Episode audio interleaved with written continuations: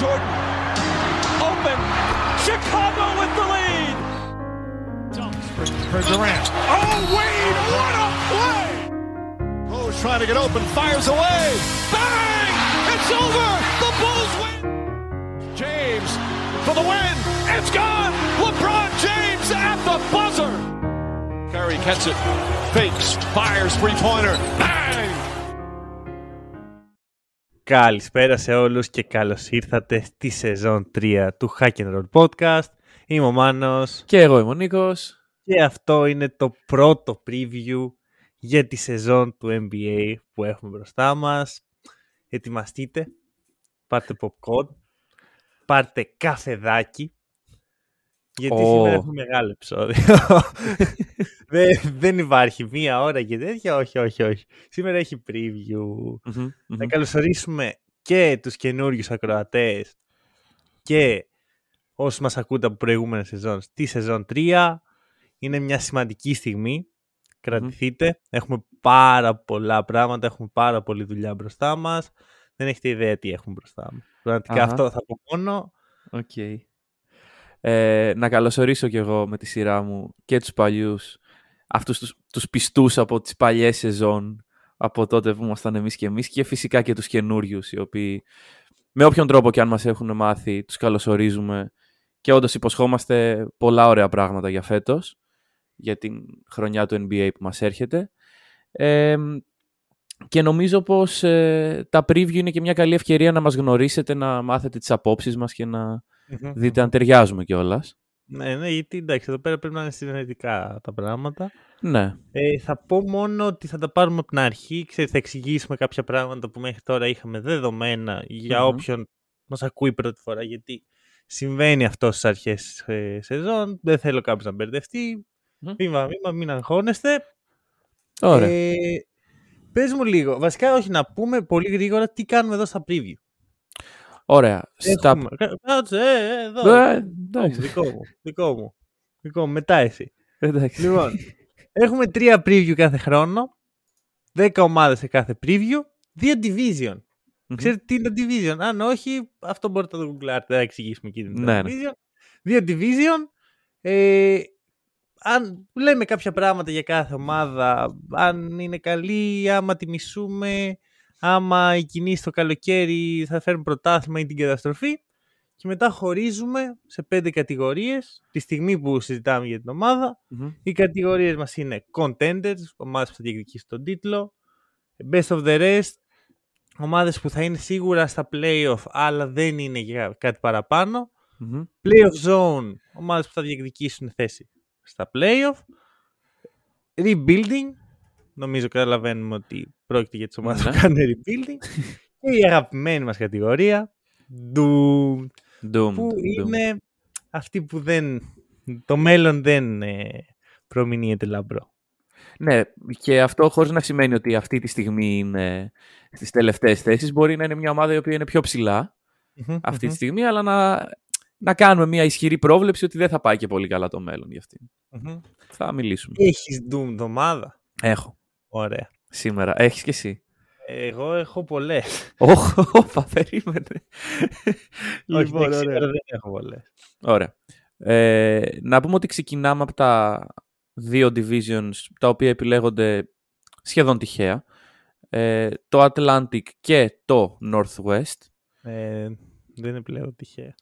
Ναι, επιλέγονται σχεδόν τυχαία. Γιατί πάντα υπάρχει ένα, μια παράδοση. Ποια είναι αυτή; Α, να ξεκινάμε με τον φιναλίστ. Ακριβώς. Θα ξεκινήσουμε Ε, με τον φιναλίστ τώρα, ε. Δηλαδή αυτή η επόμενη ομάδα που θα αναφέρεις, θα βγει από το στόμα σου, είναι η φιναλίστ, ε. Ναι, επίσης εδώ στο Hack and Roll έχουμε μια μεγάλη αγάπη σε αυτό που ονομάζουμε main event, το οποίο είναι το τελευταίο πράγμα για το οποίο μιλάμε στο επεισόδιο, γι' αυτό γίνεται καλύτερο όσο προχωράει στο τέλος, μείνετε μαζί μας. Έτσι, άρα η παράδοση που μόλις μας είπες ότι θα... Η παράδοση είναι ότι θα τη βάλουμε στο main event φέτος, γίνεται μια ανακατάταξη. άρα μας είπες ψέματα. Προσαρμοζόμαστε στις συνθήκες Εγώ αν γύρω ήμουν μας. ακροατή- ακροατής θα το έκλεινα. Μην το κλείσετε. Είπες ψέματα. Όχι ακόμα. Λοιπόν, πάρε, πάρε τώρα, άσε. Λοιπόν, preview. Ξεκινάμε λοιπόν ε, από το Atlantic Division όπως είπαμε και ας πάμε να ξεκινήσουμε από τους 76ers. Μία ομάδα η οποία μας απασχόλησε πέρυσι και πρόπερση και παραπρόπερση. Και βασικά ε, ήταν το έτερο μέλος του μεγάλου trade με τον Harden πέρυσι. Ε, και ουσιαστικά φέτος έχει φτιάξει ένα πιο ορθολογικό ρόστερ με στόχο να είναι contenders. Είναι η ερώτηση, Μανώλη. Πριν πεις οτιδήποτε, θέλω να πω ένα στατιστικό που βρήκα μοναδικό.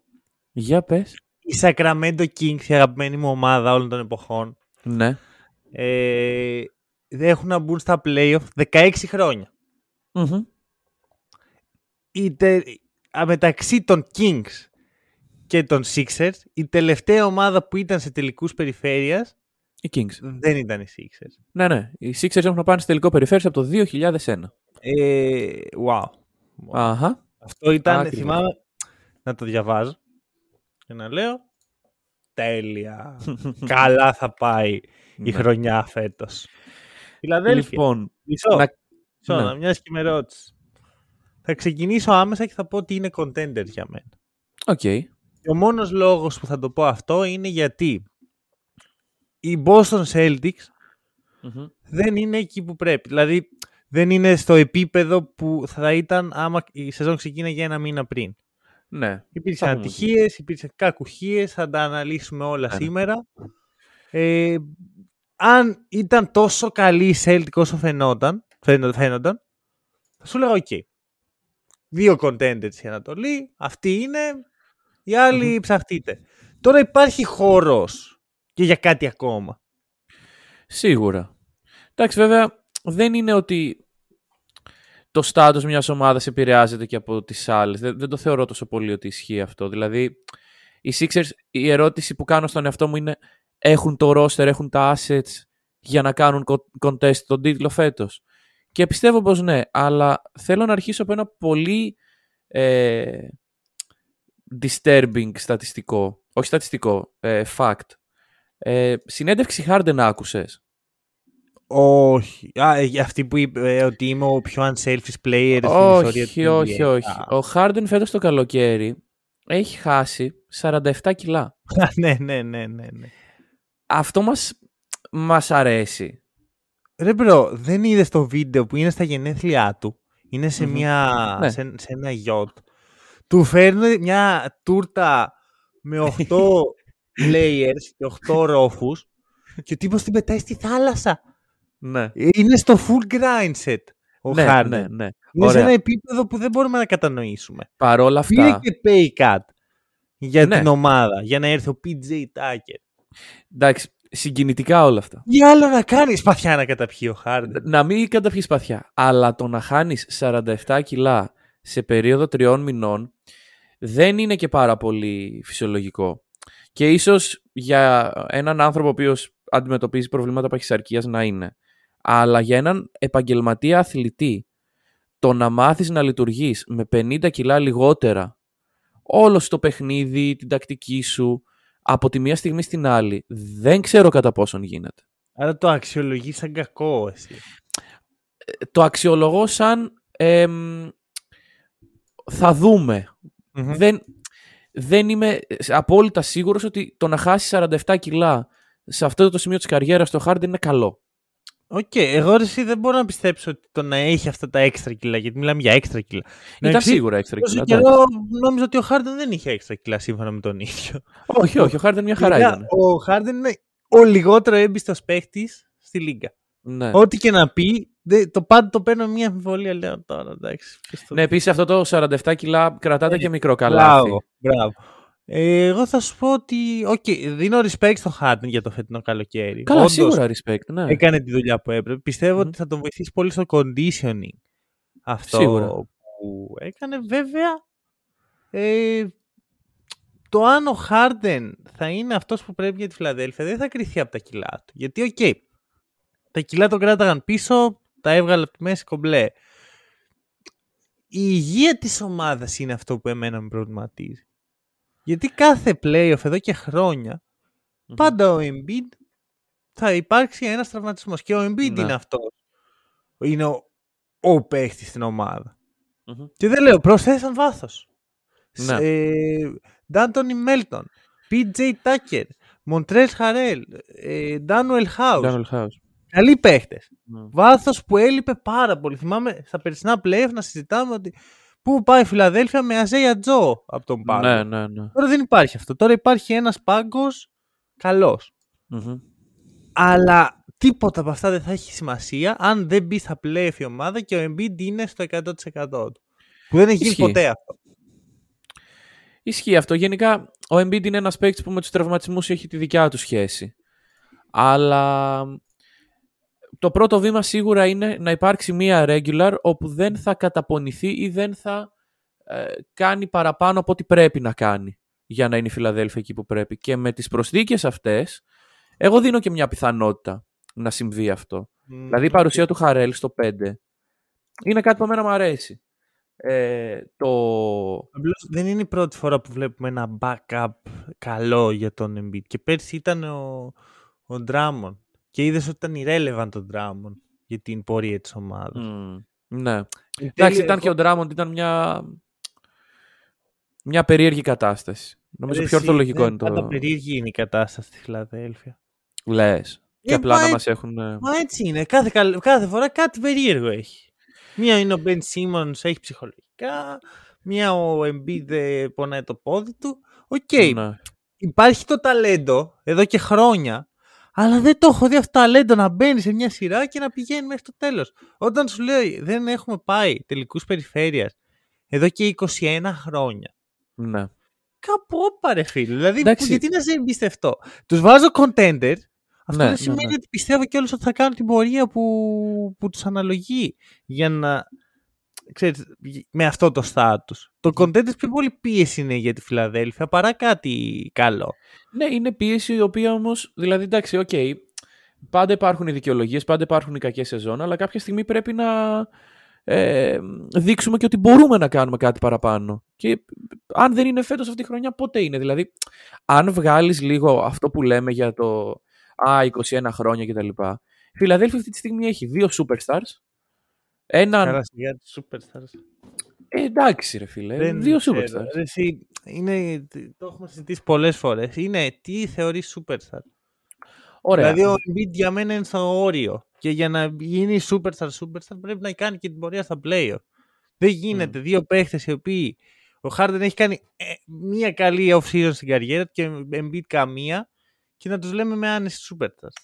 Δηλαδή ακόμα Ναι. και τις MVP σεζόν ο Harden που έκανε στα playoff δεν ήταν ανάλογο επίπεδο. Και θα σου πω κι άλλο ένα ερώτημα για αυτήν την ομάδα. Αμυντικά, η πίεση στην μπάλα από την περιφέρεια θα έρθει από τον Μέλτον μόνο; Γιατί δεν βλέπω ναι, αυτό κάποιον είναι ένα άλλο πρόβλημα. και Ο Μέλτον είναι εξαιρετικός αμυντικός, αλλά πόσο, πόση ώρα θα παίζει ο, ο Καλά. Μέλτον για να δώσει αμυντική ισορροπία; Πέρυσι από πού ερχόταν; Ο, ο Μέλτον πέρσι από το Memphis. Όχι, ο- ε, η, η αμυντική πίεση στην μπάλα. Α, πουθενά. Μα Ε, ήταν ένα από τα ξεκάθαρα προβλήματα. Ναι, εντάξει, είναι, είναι ένα upgrade λοιπόν ο Μέλτον. Δεν, δεν μπορείς να Συμφωνώ, μ' στήσεις αρέσει όλη σου την πολύ. ομάδα γύρω από το, την πίεση στην μπάλα γιατί έχεις το Harden μέσα. Μ' αρέσει πολύ. Ναι, εδώ είναι το θέμα.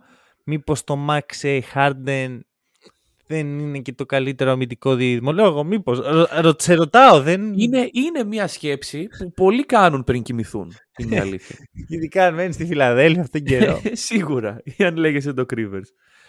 λοιπόν, αλλά εντάξει, κοίταξε. Επίσης, ένα άλλο πρόβλημα που είχε η Φιλαδέλφια πέρυσι ήταν τα rebound. Μμμ. Ε, μιλάμε για τη χειρότερη ομάδα στο offensive rebounding στην περσινή χρονιά. Μμμ. Και εμένα μου αρέσει ότι οι κινήσεις των Χαρέλ και Τάκερ είναι προσανατολισμένες γύρω από αυτό. Δηλαδή, δεν πας να πετάξεις μέσα κάτι που να είναι μια κίνηση εντυπωσιασμού. Είναι, είναι κινήσεις solid. Οκ. Είναι στη σωστή κατεύθυνση. Εντάξει. Οπότε- Να πω επίσης, μιας και το, νομίζω ότι έχουμε κάνει όλο το, ε, τον κύκλο για τη Φιλαδέλφια, ότι ο Θάιμπουλ Ναι. δεν είναι για μένα η λύση σε τίποτα. Δηλαδή είναι ένας πολύ special αμυντικός, πολύ ιδιαίτερος, αλλά έχουμε δει ότι όταν το πράγμα ζορίζει, δεν, δεν είναι αυτός που θα, Ναι. θα φέρει την άνοιξη. Οπότε πιστεύω ότι θα υπάρξουν αλλαγές μέσα στη χρονιά στη Φιλαδέλφια. Και, και ίσως ο Θάιμπουλ είναι ο, ο άνθρωπος που πρέπει να θυσιαστεί γι' αυτό. Μπορεί, έχουμε Ότι- μπροστά μας μια υπέροχη trade deadline. όπου- Ω, καλά έχουμε. Λοιπόν, Και για να λήξουμε και ένα debate. Ναι. Ωραία. Ο Γιόκιτς είναι καλύτερος από τον Embiid. Α, οκ, ναι. Ο Γιόκιτς είναι καλύτερος από τον Embiid. Σε τι; Σχεδόν στα πάντα. Μμμ. Είναι χειρότερος μόνο στο να παίζει drop. Στην άμυνα. Ναι, ναι, ναι. ναι. Οι, οι Nuggets λοιπόν Ω, με τον κύριο Γιώκητ ε, θα κάνω ένα μεγάλο hot take. Βασικά θα σου κάνω μια ερώτηση την οποία εγώ την πιστεύω, αλλά θέλω να δω πού στέκεσαι εσύ. Ωραία. Είναι ο Γιώκητ ο πιο πλήρης επιθετικός ever. Ever. Ever. Πιο πλήρης, όχι ο καλύτερος, Ναι, ναι, ναι. ο πιο πλήρης. Ο, ο παίκτης που μπορεί να κάνει τα πάντα επιθετικά. Κοίταξε. Δεν έχουμε ξαναδεί ποτέ έναν παίκτη με ένα πεντάρι με τέτοια δυνατότητα στην πάσα και τέτοιο vision. Τα έχουμε πει, τα έχουμε ξαναπεί. Ε, αν σε αυτό προσθέσουμε ότι δεν έχει κάποια χτυπητή επιθετική αδυναμία. Δεν είναι να πεις ότι δεν μπορεί να αποστάρει την μπάλα, δεν μπορεί να έχει το mid-range. Έχει Ε, χειρισμό καλό, Έχει καλό χειρισμό. έχει τρίποντο. Ναι. Δηλαδή, τι δεν μπορεί να κάνει στην επίθεση ο Γιώκητ. Αυτό, αυτό προσπαθώ να καταλάβω. Δεν μπορεί να... Τι να σου πω... Να βγεις στον ευνηδιασμό γρήγορα. Μα ίσα ίσα αυτό είναι. Είναι fast break- break maker. Ναι, αυτό. Το, Χωρίς το να δημιουργεί ο έχεις- ίδιος. Ναι. Το Jokic να ξεκινάει τον ευνηδιασμό. Και να παίζει γρήγορο Να μπάσκετ. σου- όντως. ε, ε, θυμάμαι όταν έπαιζε ο Westbrook στην Οκλαχώμα ότι υπήρχε η οδηγία ε, ο Westbrook να παίρνει τα rebound. Οκ, ήθελε να κάνει triple-double, ναι. Αλλά Ναι. υπήρχε πολύ, πο- πολύ από τους προπονητές η οδηγία να παίρνει ο Westbrook τα rebound για να ξεκινάει γρήγορα αιφνιδιασμός. Ναι. Εντάξει, ο τύπος ήταν τότε ειδικά. ε, Έπιανε μπάλα, έφευγε Αχ. σφαίρα. δεν, δεν τον έπιανε. Τότε, τις ωραίες μέρες. ο Γιώκητς, χωρίς να θυσιάζεις τον παίχτη που θα τρέξει, γιατί κανονικά ο Westbrook θα πρέπει να, να είναι αυτός που θα τρέχει για τον ενδιασμό, αλλά δεν Ναι, είχε ναι, τον ναι. παίχτη που θα δώσει την πάσα. Είναι ο παίχτης που θα δώσει την πάσα. Θα πάρει το rebound, είναι έτσι κι αλλιώς το 5 της ομάδας σου και ο πιο ψηλός παίχτης, και θα δώσει μια απίστευτη. Είναι μαγικός ο τύπος. Δεν υπάρχει. είναι, ο όντως. Jokic. Μμ. Δεν υπάρχει αυτός ο παίχτης. Και φέτος, μόνο και μόνο από την παρουσία του και με το γεγονός ότι γυρνάει και ο Τζαμάλ Μάρεϊ και ο Μάικλ Πόρτερ, το πώς θα γυρίσουν είναι άλλη ερώτηση. Ναι, Αλλά θα πάμε και εκεί. Χωρίς να τους έχω δει ακόμα στο γήπεδο, επειδή έχουν τον πιο πλήρη επιθετικά παίχτη, θα πω ότι είναι contenders. Ωραία. Συμφωνούμε και εδώ. Ουφ, κάτσε ρε bro, θα μας περάσουν για τύπους που συμφωνούμε. ναι, ναι, ναι, όντως. Όχι, παιδιά, δεν είναι. Δείτε το επεισόδιο της EuroLeague, άμα θέλετε να δείτε τι να μην συμφωνούν. λοιπόν, θα σου πω το εξής. Τραυματισμοί. Ο Τζαμάλ επιστρέφει, ωραία. Ο τραυματισμός του Τζαμάλ είναι ένας τραυματισμός που τα τελευταία χρόνια με την εξέλιξη της επιστήμης κτλ. κτλ κάνεις 100% recover. Ωραία. Μπορείς να γυρίσεις πλήρως υγιής. Μμμ. Αντιθέτως, ο Μάικλ Πόρτερ για μένα είναι ένα μεγάλο ερωτηματικό. Πριν Εντάξει, πεις για δηλαδή- τον Μάικλ Πόρτερ, να σου πω ότι okay, σύμφων, ισχύει φουλ αυτό που λέει για τον Τζαμάλ, Ναι. Αλλά δεν σημαίνει ότι επειδή θα γυρίσεις 100% υγιής, θα γυρίσεις και σε 100% κατάσταση αγωνιστικά. Α, καλά, όχι. Δε, μα δεν χρειάζεται. α, Εγώ από τους Nuggets δεν, δεν με ενδιαφέρει να δω να κάνουν τον ε, Νοέμβριο 15-0. Μμμ, μμμ. Εγώ από τους Nuggets θέλω να δω να βρίσκουν τη χημεία που, που έχουν και που είχαν, να εντάσσουν στο παιχνίδι τους τα καινούρια στοιχεία που ο Γιόκιτς έχει να τα δει δύο χρόνια και να βαδίζουν με μια σταθερή πορεία προς μια, ένα καλό πλασάρισμα στα playoff. Ωραία, οκ. Ε, ο Μάικλ Πόρτερ λοιπόν. Για μένα το να λέμε ότι ο Μάικλ Πόρτερ γύρισε και ότι ο Μάικλ Πόρτερ φέτος θα παίξει 80 παιχνίδια είναι ουτοπικό. 80. Wow. Δεν- Καλά, 80 για κανέναν δεν μπορείς να το πεις με Ναι, άνεση. εντάξει, 70. Δηλαδή δεν θεωρώ ότι ο Μάικλ Πόρτερ μπορεί να βγάλει όλη τη χρονιά υγιής. Θα υπάρξουν προβλήματα. Και δεν θα είναι... Δηλαδή είναι κάτι το οποίο οι Nuggets πρέπει να περιμένουν πλέον. Δυστυχώς αυτός ο εξαιρετικός παίκτης έχει προβλήματα. Δεν νομι... Νομίζω ότι το βλέπεις λίγο από μια περίεργη πλευρά. Δεν νομίζω ότι θα προκύψουν απαραίτητα προβλήματα, όσο ότι δεν θα παίξει όλα τα παιχνίδια, γιατί πρέπει να τον προστατεύσεις για να μην Και υπάρξουν αυτό, και προβλήματα. αυτό, και αυτό. Εδώ νομίζω ότι είναι το κλειδί. Ναι. Δηλαδή τα back to back, τα Ναι, ναι, ναι. 3 σε, 2 σε 3 και αυτά μπορεί να είναι λίγο πιο, late back οι Nuggets, ειδικά στην αρχή, ξαναλέμε. Ε, Παρ' όλα αυτά, εντάξει, η ομάδα είναι πολύ καλή. Η ομάδα είναι καλή. Ε, ένα μικρό ερωτηματικό στο backup 5. Όχι διάδραση Ναι. Jordan. Ναι, ναι, ναι. Όχι. Αυτό δηλαδή. Ναι. Όχι, όχι. Ξέρεις ποιον θέλω να δω και πιστεύω ότι θα, θα, θα πάρει τη θέση στο σπίτι του. Ζή και Νάτζι. Μπορεί. Ο, κα- ένας από τους καλύτερους stretch 5 τη Μμμ. λίγα. Ναι. Δεν γίνεται DeAndre Jordan. Εγώ ξέρεις τι άλλο πιστεύω ότι δεν γίνεται. Τι; Η Smith. Ισμαήλ Smith, παρακαλώ. Μόλις, Τι; μόλις τώρα σε ένα site που είμαι και βλέπω εκεί τα συμβόλαια των Nuggets και τον depth chart τους, Ναι. συνειδητοποίησα ότι ο E. Smith λέγεται Ισμαήλ Smith. Ρε, τι κάνει στο NBA ο Ισμαήλ Smith. Κοίτα να δεις, ο Smith ε, είναι ένας από τους πιο ρολίστες παίχτες. Είναι αυτό, είναι, τε- σε τι είσαι καλός, στο να είμαι ρολίστας. Ωραία. Ωραία, έχει, μα- έχει επιβιώσει. Βασικά, ήταν- μπήκε στο NBA χωρίς να έχει κανέ- καμία δουλειά εκεί. Μμμ. Και έχει παραμείνει γιατί είναι δουλευταράς και γιατί ξέρει τους ρόλους του. Ωραία. Εγώ του το δίνω αυτό. Οκ. Εντάξει. Και δεν τον θες για πολλά πολλά, έτσι. Θα μπει, θα δώσει 15 λεπτά ξεκούρασης σε Μάρεϊ και μια χαρά. Ναι. Ε, να πω ότι μου αρέσει ο KCP σε αυτό το roster. Δεν είναι κακός. Για πες. Ε, Χρειαζόμαστε σουτ, ωραία. Μμμ. Το έχουμε. Χρειαζόμαστε αμυντική, δεν σου λέω elite άμυνα, Μέγεθος μάλλον. μέγεθος και παρουσία και Μμμ, μμμ. τα λοιπά. Το έχουμε και αυτό. Είναι κάτι το οποίο δένει μια καλή ομάδα και την κάνει πολύ καλή, Ναι. ένας 3D παίκτης. Συμφωνώ. Είναι, είναι αυτό που ψάχνουν οι ομάδες σου από τους ε, Ακριβώς. ρολίστες. Αυτό που δεν έχουν οι Lakers εδώ και τρία χρόνια που λέμε. Ακριβώς. Ε, ο- συμφωνώ.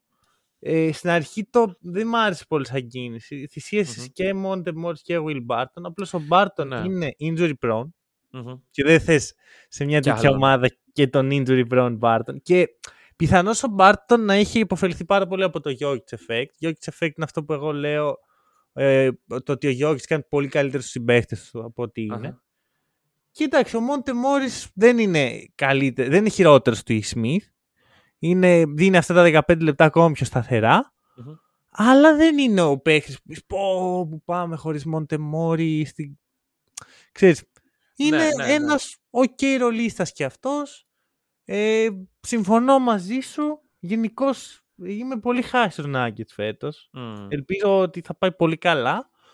Και πιστεύω ότι μπορούμε να δούμε μια πορεία επιτέλους. Θέλουμε να δούμε όλοι. Ναι, αυτό. αυτό. Δηλαδή, μια φορά τους Nuggets στα play, εκεί που θα, θα υπάρξουν αμυντικά προβλήματα και αμυντικά ερωτήματα που πρέπει να λύσει ο Malone. Αλλά έχουμε πολύ χρόνο μέχρι τότε. Να τους δούμε όμως τουλάχιστον. Μ, Να μπουν ναι, οι μπράβο. Nuggets στα playoff και να πούμε ότι πω, πω, αυτοί οι Nuggets θα κερδίσουν σειρές. Και η τελευταία φορά που είδαμε υγιή στους Nuggets στα play, τελικούς περιφέρειες, έτσι. Ναι, ισχύει στο Bubble. Λοιπόν. Ε, πάμε στην άλλη πλευρά της, ε, του νομίσματος Utah Jazz. Α, ωραία. Utah Jazz. Και στον αγαπημένο μου παίχτη, Λάουρι Μάρκανεν. Οκ. Bro, το τι περιμέναμε χρονιά θα αυτό. δούμε από τον παιχταρά. τι χρονιά θα δούμε από τον παιχταρά. Ωραία. Εγώ Ε, αυτό θέλω να πω μόνο. Το περίμενα να είναι το πρώτο πράγμα που θα πεις. Ε, Δηλαδή, ξέρεις, όλος ο κόσμος είναι σε φάση πω πω να μια ομάδα η οποία έκανε trade τους δύο superstar της. Ο Μάνος είναι σε φάση τι χρονιά θα δούμε το Λόρι Μάρκανεν. ναι, ναι, ρε, χθες, ωραία. Ήμουνα στο Twitter Ναι. και όλη η μπασκετική κοινότητα της Ελλάδας ασχολιόταν με τι με το Super Cup. Προφανώς. Και εγώ σκεφτόμουν πόσους πόντους μεσόωρο θα έχει ο Μάρκαν. Ωραία. Ε, η Jazz λοιπόν είναι μια ομάδα η οποία τα διαλύσανε. Είπανε Να- δεν την παλεύουμε να άλλο. φανταστώ τους βάζεις content. Φυσικά, εννοείται. Ε, σε, στο δίλημα Γκομπέρι Μίτσελ οι Jazz απάντησαν picks Μμμ. και τα πήρανε και με το παραπάνω. Πήραν Ε, πολλά περισσότερα πίξ από όσο τους αναλογούσαν. Σίγουρα. και εντάξει, βασικά έχουμε πει, το trade του Γκομπέρ κατέστρεψε τη λίγα. Τι- Την έκανε ένα με το πάτωμα. Μμμ, μμμ. Ε, τώρα τι γίνεται; Κατέστρεψε τη λίγα. Ε, ρε φίλε, sorry. Αυτός ο Γκομπέρ έχει για τέσσερα καταστρέφει τη λίγα. Γαμώ το πια, δηλαδή. Μια με το COVID, μια με το trade. Κάτσε καλά, ρε Γκομπέρ. Ε, Απίστευτο. Οι Jazz λοιπόν αφήνουν πίσω τους μια εποχή το 17 και μετά όπου... Εντάξει, όταν το καλύτερο που έχεις να προσφέρεις είναι ένας αποκλεισμός στο δεύτερο γύρο, εντάξει, νομίζω ότι είναι time to move forward και απλά πιστεύω ότι οι παίκτες που έχουν αυτή τη στιγμή οι Jazz, δηλαδή δεν το έχουν κάνει Steel Thunder. Να πούνε εντάξει, το διαλύουμε πλήρως. Δεν έχουμε παίκτες. Βάζουμε την ΚΑΠΑ 19 να παιξει Έχουν Sexton, έχουν Markkanen. Έχουν παίκτες οι οποίοι είναι πιο μπροστά από το concept και το, αυτό που θέλουν να χτίσουν οι Jazz. Ισχύει και σε ρωτάω εγώ, είναι οι Jazz υπερβολικά μέτροι για το δικό τους καλό; Ναι, ναι, ναι. ναι. Μήπως δηλαδή αυτοί οι παίχτες φέρνουν πιο πολλές νίκες από ό,τι πρέπει Ακριβώς. για το rebuilding και το Ναι.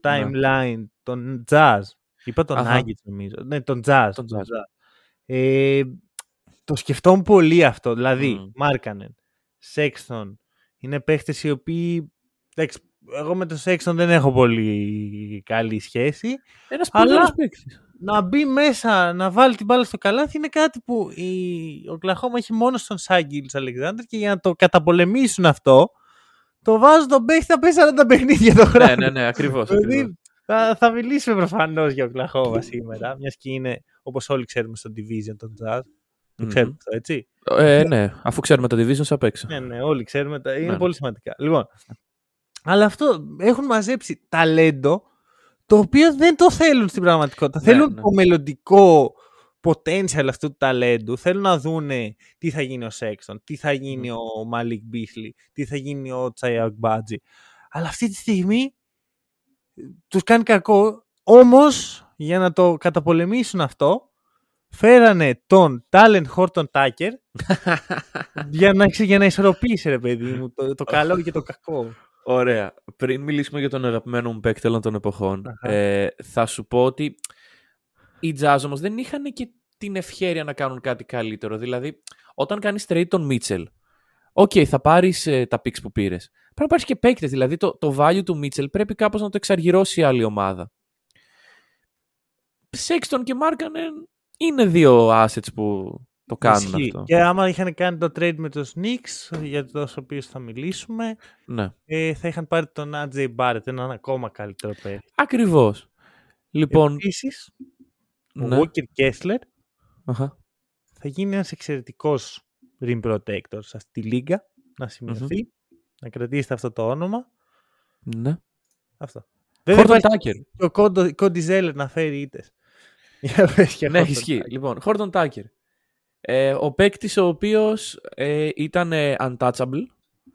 παίκτης ο οποίος μας κόστησε. Θα το λέω και θα το ξαναλέω μέχρι να τελειώσει την καριέρα του αυτός ο τύπος. Ωραία. Που μας κόστησε τον Κάι Λάουρι. Εντάξει, αυ- ε, σύμφωνα με τα reports. Ναι, σύμφωνα με τα reports. Γιατί δεν μπορούσαμε να κάνουμε trade. Δεν, δεν συζητούσαμε να βάλουμε τον Σύμφωνα με τα Χόρτον reports Τάκερ. πάντα. Σύμφωνα με τα reports. Και που έγινε trade για τον Patrick Beverly. Ε, για να πάει στους Jazz. Κα- Θα συζητήσουμε την άλλη μεριά αυτού του trade κάποια άλλη στιγμή. Ούτε καν για Mike Conley, ρε φίλε. Ούτε καν για Mike Conley. Για Patrick Beverly. Τον δώσαμε έτσι. Και εντάξει, Jazz χαρείτε τον όσο μπορείτε. Είναι παιχταράς. Καλά θα περάσετε μαζί του. Ε, και νομίζω ότι όλα μ, τα κάνουμε σαν map σε αυτό που είπε ο Μάνος. Ε, γίνεται εξισορρόπηση με τους άλλους δύο. Ε, αυτό ε, είναι. Θα Αυτό, σου πω τέλος. το εξής. Ε, σκέψου να είσαι ο Σιμώνε Φοντέκιο, να είσαι Μμμ. εκεί στην, ε, στην Μπασκόνια, να λες πω που θα πάω στο NBA. Ναι, NBA. Ναι, ρε, ρε. Θέλω σε NBA. το ήθελα όλη την καριέρα. να πηγαίνεις στο γύρο μπάσκετ, να τα διαλύσεις όλα, να τα σπάς τρίποντα. Step, ε, το, το μεγαλύτερο step up στο φετινό Ευρωμπάσκετ. Αχα. Μετά να πηγαίνεις εκεί με τζαντούλα στο NBA, γιατί προφανώς με μια τσάντα πήγε ο άνθρωπος στην Αμερική. να πηγαίνεις να βλέπεις την ομάδα και να έχει μέσα. Mike Conley, Larry Markin, Ναι. League Beasley, Horton Tucker, Rudy Gay. Για να σε πιάνει κατάθλιψη. Να πούμε ότι ο Φοντέγκιο δεν είναι καν στο depth chart του E ESPN. Α, ε, γι' αυτό δεν κοιτάμε τα test chart του E ESPN. Ναι, το οποίο όμως, ας πούμε, δίνει ε, πέντε παίκτες βάθος σε κάθε θέση. Δεν είναι και ο Φωτέγκιο, ρε φίλε. Πώς γίνεται να μην Καλά. είναι και ο Φωτέγκιο. Ε, τι να σου πω τώρα, ESPN. Τέλος Ξέρεις, πάντων. και- Όχι, ας πω, εγώ έχω αρχίσει και πιστεύω με το E ESPN. Μετά από το περσινό που είχαν βάλει για τους Cavaliers τον... ε, Τι είχαν κάνει; Με το 4 και το 5 είχαν κάνει κάτι που λέμε ότι δεν πρόκειται να συμβεί αυτό. Α, τον μάρκανε Μόλις στο 3. Μάρκανε στο 3, μάρκανε στο 3 και λέμε σιγά μην συμβεί αυτό. Βλέπεις που στα πάντα η απάντηση είναι Λάουρι Μάρκαν. Ακριβώς, ακριβώς. Λοιπόν, πάμε σε... Βασικά ξέρεις τι. Πάμε στην άλλη πλευρά πλευρά του trade. Ποιο trade; Του, Ρο- του Γκομπέρ. Α, νόμιζα ότι Χόρτον Τάκερ. Ε, Λέω, ναι, Δεν είμαι έτοιμος γι' αυτό. χω- δεν είμαι καθόλου έτοιμος γι' αυτό. Σίγουρα όχι. όχι, όχι, όχι. Ο Θέλω κύριος μια Γκομπέρ, εβδομάδα θέραπη για να το ξεπεράσω. Ρούντι, The Tank, The Tank. Γκομπέρ. Ωραία. Ε, να, θέλω να ξεκινήσεις να πεις πού βάζεις τη Μινεσότα. Αρχικά jazz rebuilding και εσύ, έτσι. Ναι, ναι, ναι. εντάξει. Ωραία. Πού βάζεις τη Μινεσότα; Λοιπόν, η Timberwolves είναι η μόνη ομάδα που δεν την έχω βάλει. Πουθενά. Τι; Δεν, δεν ξέρω αν επιτρέπεται από του κανόνες. Νομίζω πως όχι. Δεν επιτρέπεται. Δεν ξέρω. Δεν, δεν είμαι σίγουρος ποιοι είναι οι κανόνες. Δεν, μας ξέρω, είπε πάντως- κανείς πριν ξεκινήσουμε. Ρε φίλε να σου πω κάτι. Τι είναι η Timberwolves; Σαν έννοια, όχι σαν ε, που τους κατατάσσουμε. What is Timberwolves; Τι είναι η Timberwolves; Ε, Αν ψάξω στο λεξικό και ψάξω Timberwolves, τι θα μου πει; Κοίτα, εγώ το, το βρήκα πολύ εύκολα. Βρήκα αυτή την απάντηση. Όχι το τι είναι η Timberwolves. Αυτό είναι πολύ φιλοσοφικό ερώτημα για Ναι. μένα αυτή τη στιγμή. Πού κατατάσσεται η Μινεσότα. Είναι Πού εύκολος. κατατάσσεται; Best of the rest. Best of the rest; Best of the rest. Ω, Δεν βλέπω κανένα τρόπο που η Μινεσότα παίρνει πρωτάθλημα. ναι. Και δεν βλέπω κανένα τρόπο που η Μινεσότα μένει εκτός playoff. Δεν τον βλέπεις αυτόν τον τρόπο; Όχι, όχι, όχι. όχι. Δεν το βλέπω. Για, για μένα είναι από. Ξέρεις, δεν δυσκολεύτηκα. Ναι. Δεν δυσκολεύτηκα. Στο... Η Μινεσότα ήταν από τις ομάδες που έβαλα πολύ εύκολα. Κοίτα να δεις. Α ε, ελέφαντας στο δωμάτιο. Είναι και Μμμ. ψηλό παιδί ο Γκομπέρ. Εντάξει, δεν μοιάζει με ελέφαντας, αλλά. Ναι. Είναι ένας από τους κορυφαίους αμυντικούς στην ιστορία του NBA. Και Είναι. αυτό δεν το λέω εγώ με βάση το αν τον συμπαθώ τον Γκομπέρ ή όχι, που δεν είναι και η συμπάθειά μου. Μμμ. Το λένε τα νουμεράκια. Αν τα βάλεις κάτω, το Ναι. impact που έχει ο Γκομπέρ αμυντικά είναι κορυφαίο. Αχα. Αυτό από μόνο του σε βάζει στα playoff. Συ- Συν ότι έχεις full ταλέντο γύρω σου, δεν είσαι... Ναι, δεν εντάξει. παίζει ο Austin Rivers βασικός. δυστυχ- ε, δεν παίζει ο Austin Rivers βασικό στο 2. Υπάρχει πολύ ταλέντο.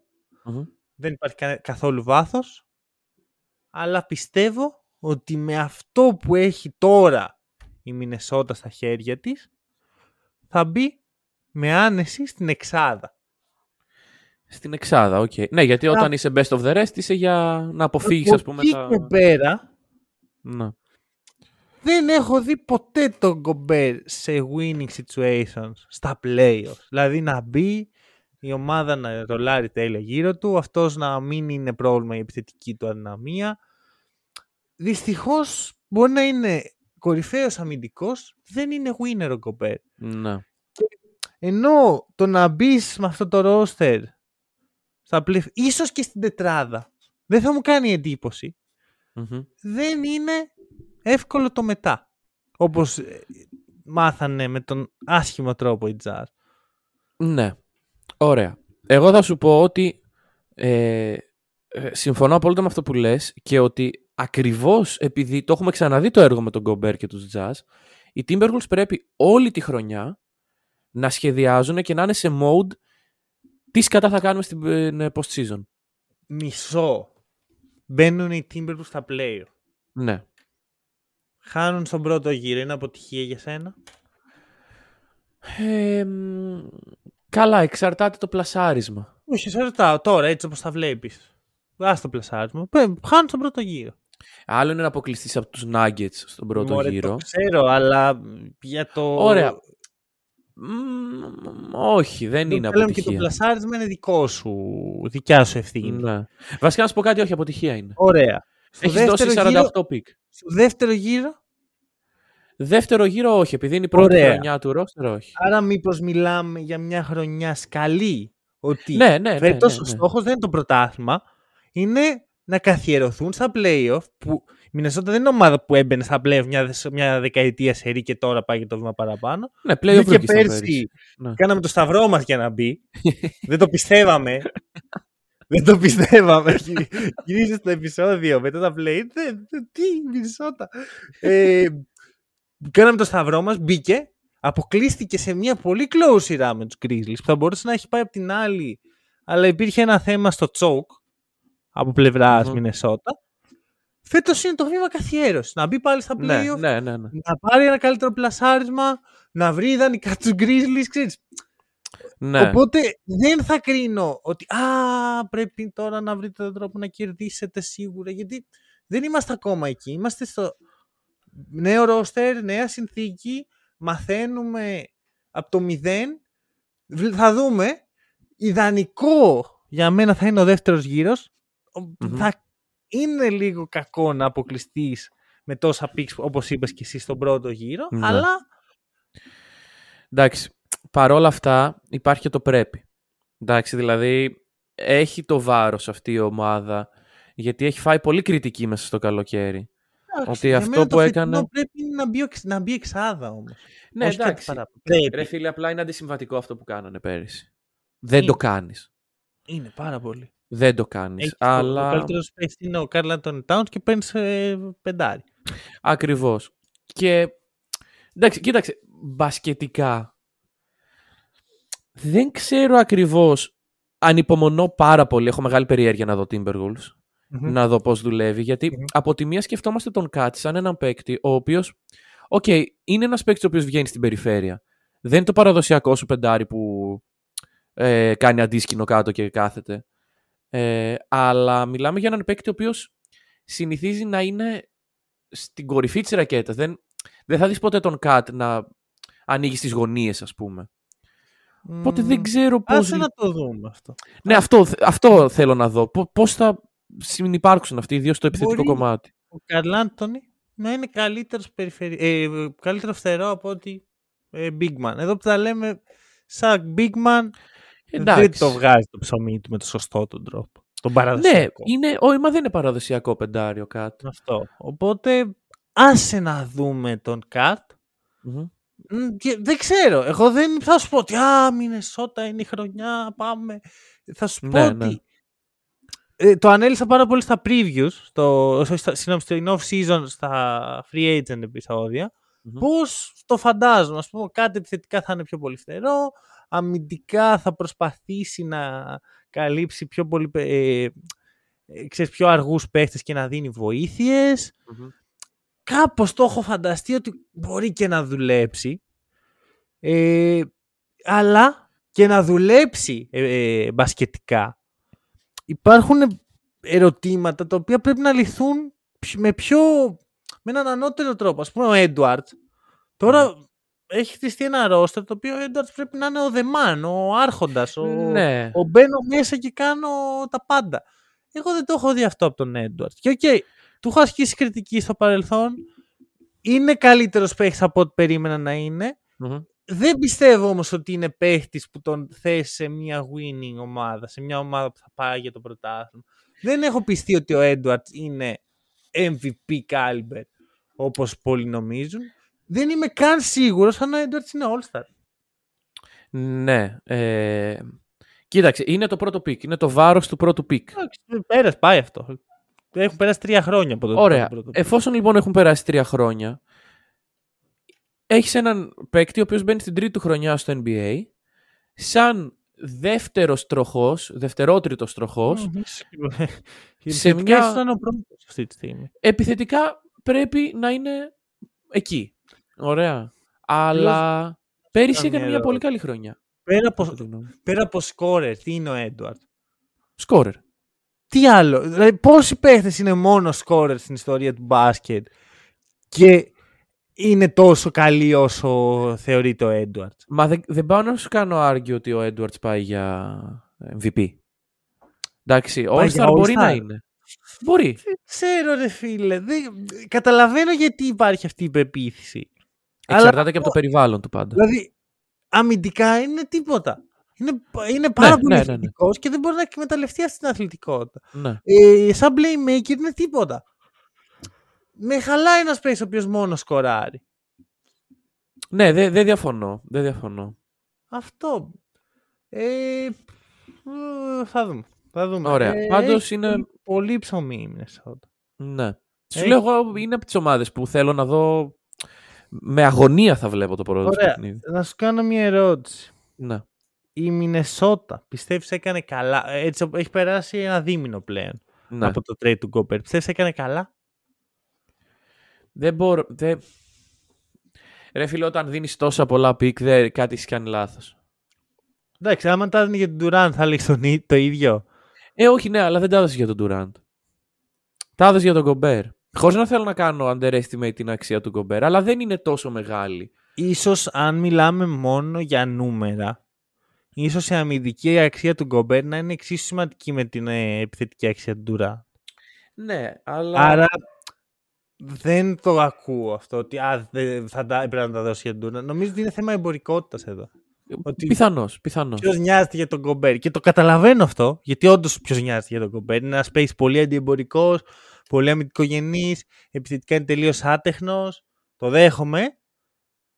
Θεωρώ ότι δεν έκανε καλά η Μινεσότα, αλλά όχι επειδή δεν πήρε τον Durant ή επειδή έδωσε πολλά picks.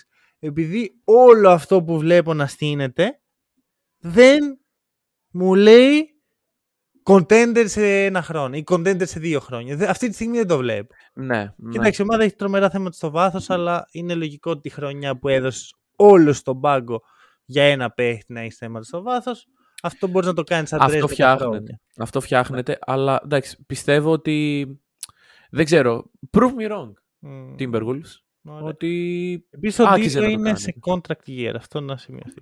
Ποιος; Ο, ο Ντίλο. Ο Ντίλο, ναι. Και ο Κάτε έκανε extension. Ναι, ε, εντάξει, ε, το λέω γιατί ξέρεις, επειδή έχει ακούσει πολύ κριτική ο Ντίλο και Ναι. πολλές φήμες, νομίζω ότι θα κάνει καλή χρονιά. Όχι, εγώ το extension του Κάτε το λέω επειδή το hack and roll ε, ήταν στα σκαριά όταν ο Κάτε ακουγόταν ότι πάει για trade. Ναι, Στην στους- πρώτη του στους, χρονιά. ε, Warriors τότε. Αχα, στην πρώτη του χρονιά στο συμβόλαιό του. Και τώρα ο Κάτε έκανε extension. Τόσο πολύ έχουμε παλιώσει. Είναι ένα win αυτό, είναι ένα win. Ναι, ναι, ναι. ναι. Λοιπόν, ε, προχωράμε και πάμε στους Brooklyn Nets. Ωραία. Brooklyn Nets, άλλη ομάδα που μας απασχόλησε όλο το καλοκαίρι. Ναι, ναι, ναι. Αυτή για να μα- μας απασχόλησε όλο το καλοκαίρι. Έλεος πια. Θες να ξεκινήσεις; Λοιπόν, θέλω να ξεκινήσω. Ε, η Nets είναι μια ομάδα στην οποία ο Superstar έκανε δήλωση λέγοντας ότι πρέπει να απολυθούν ο GM και ο coach. Ωραία.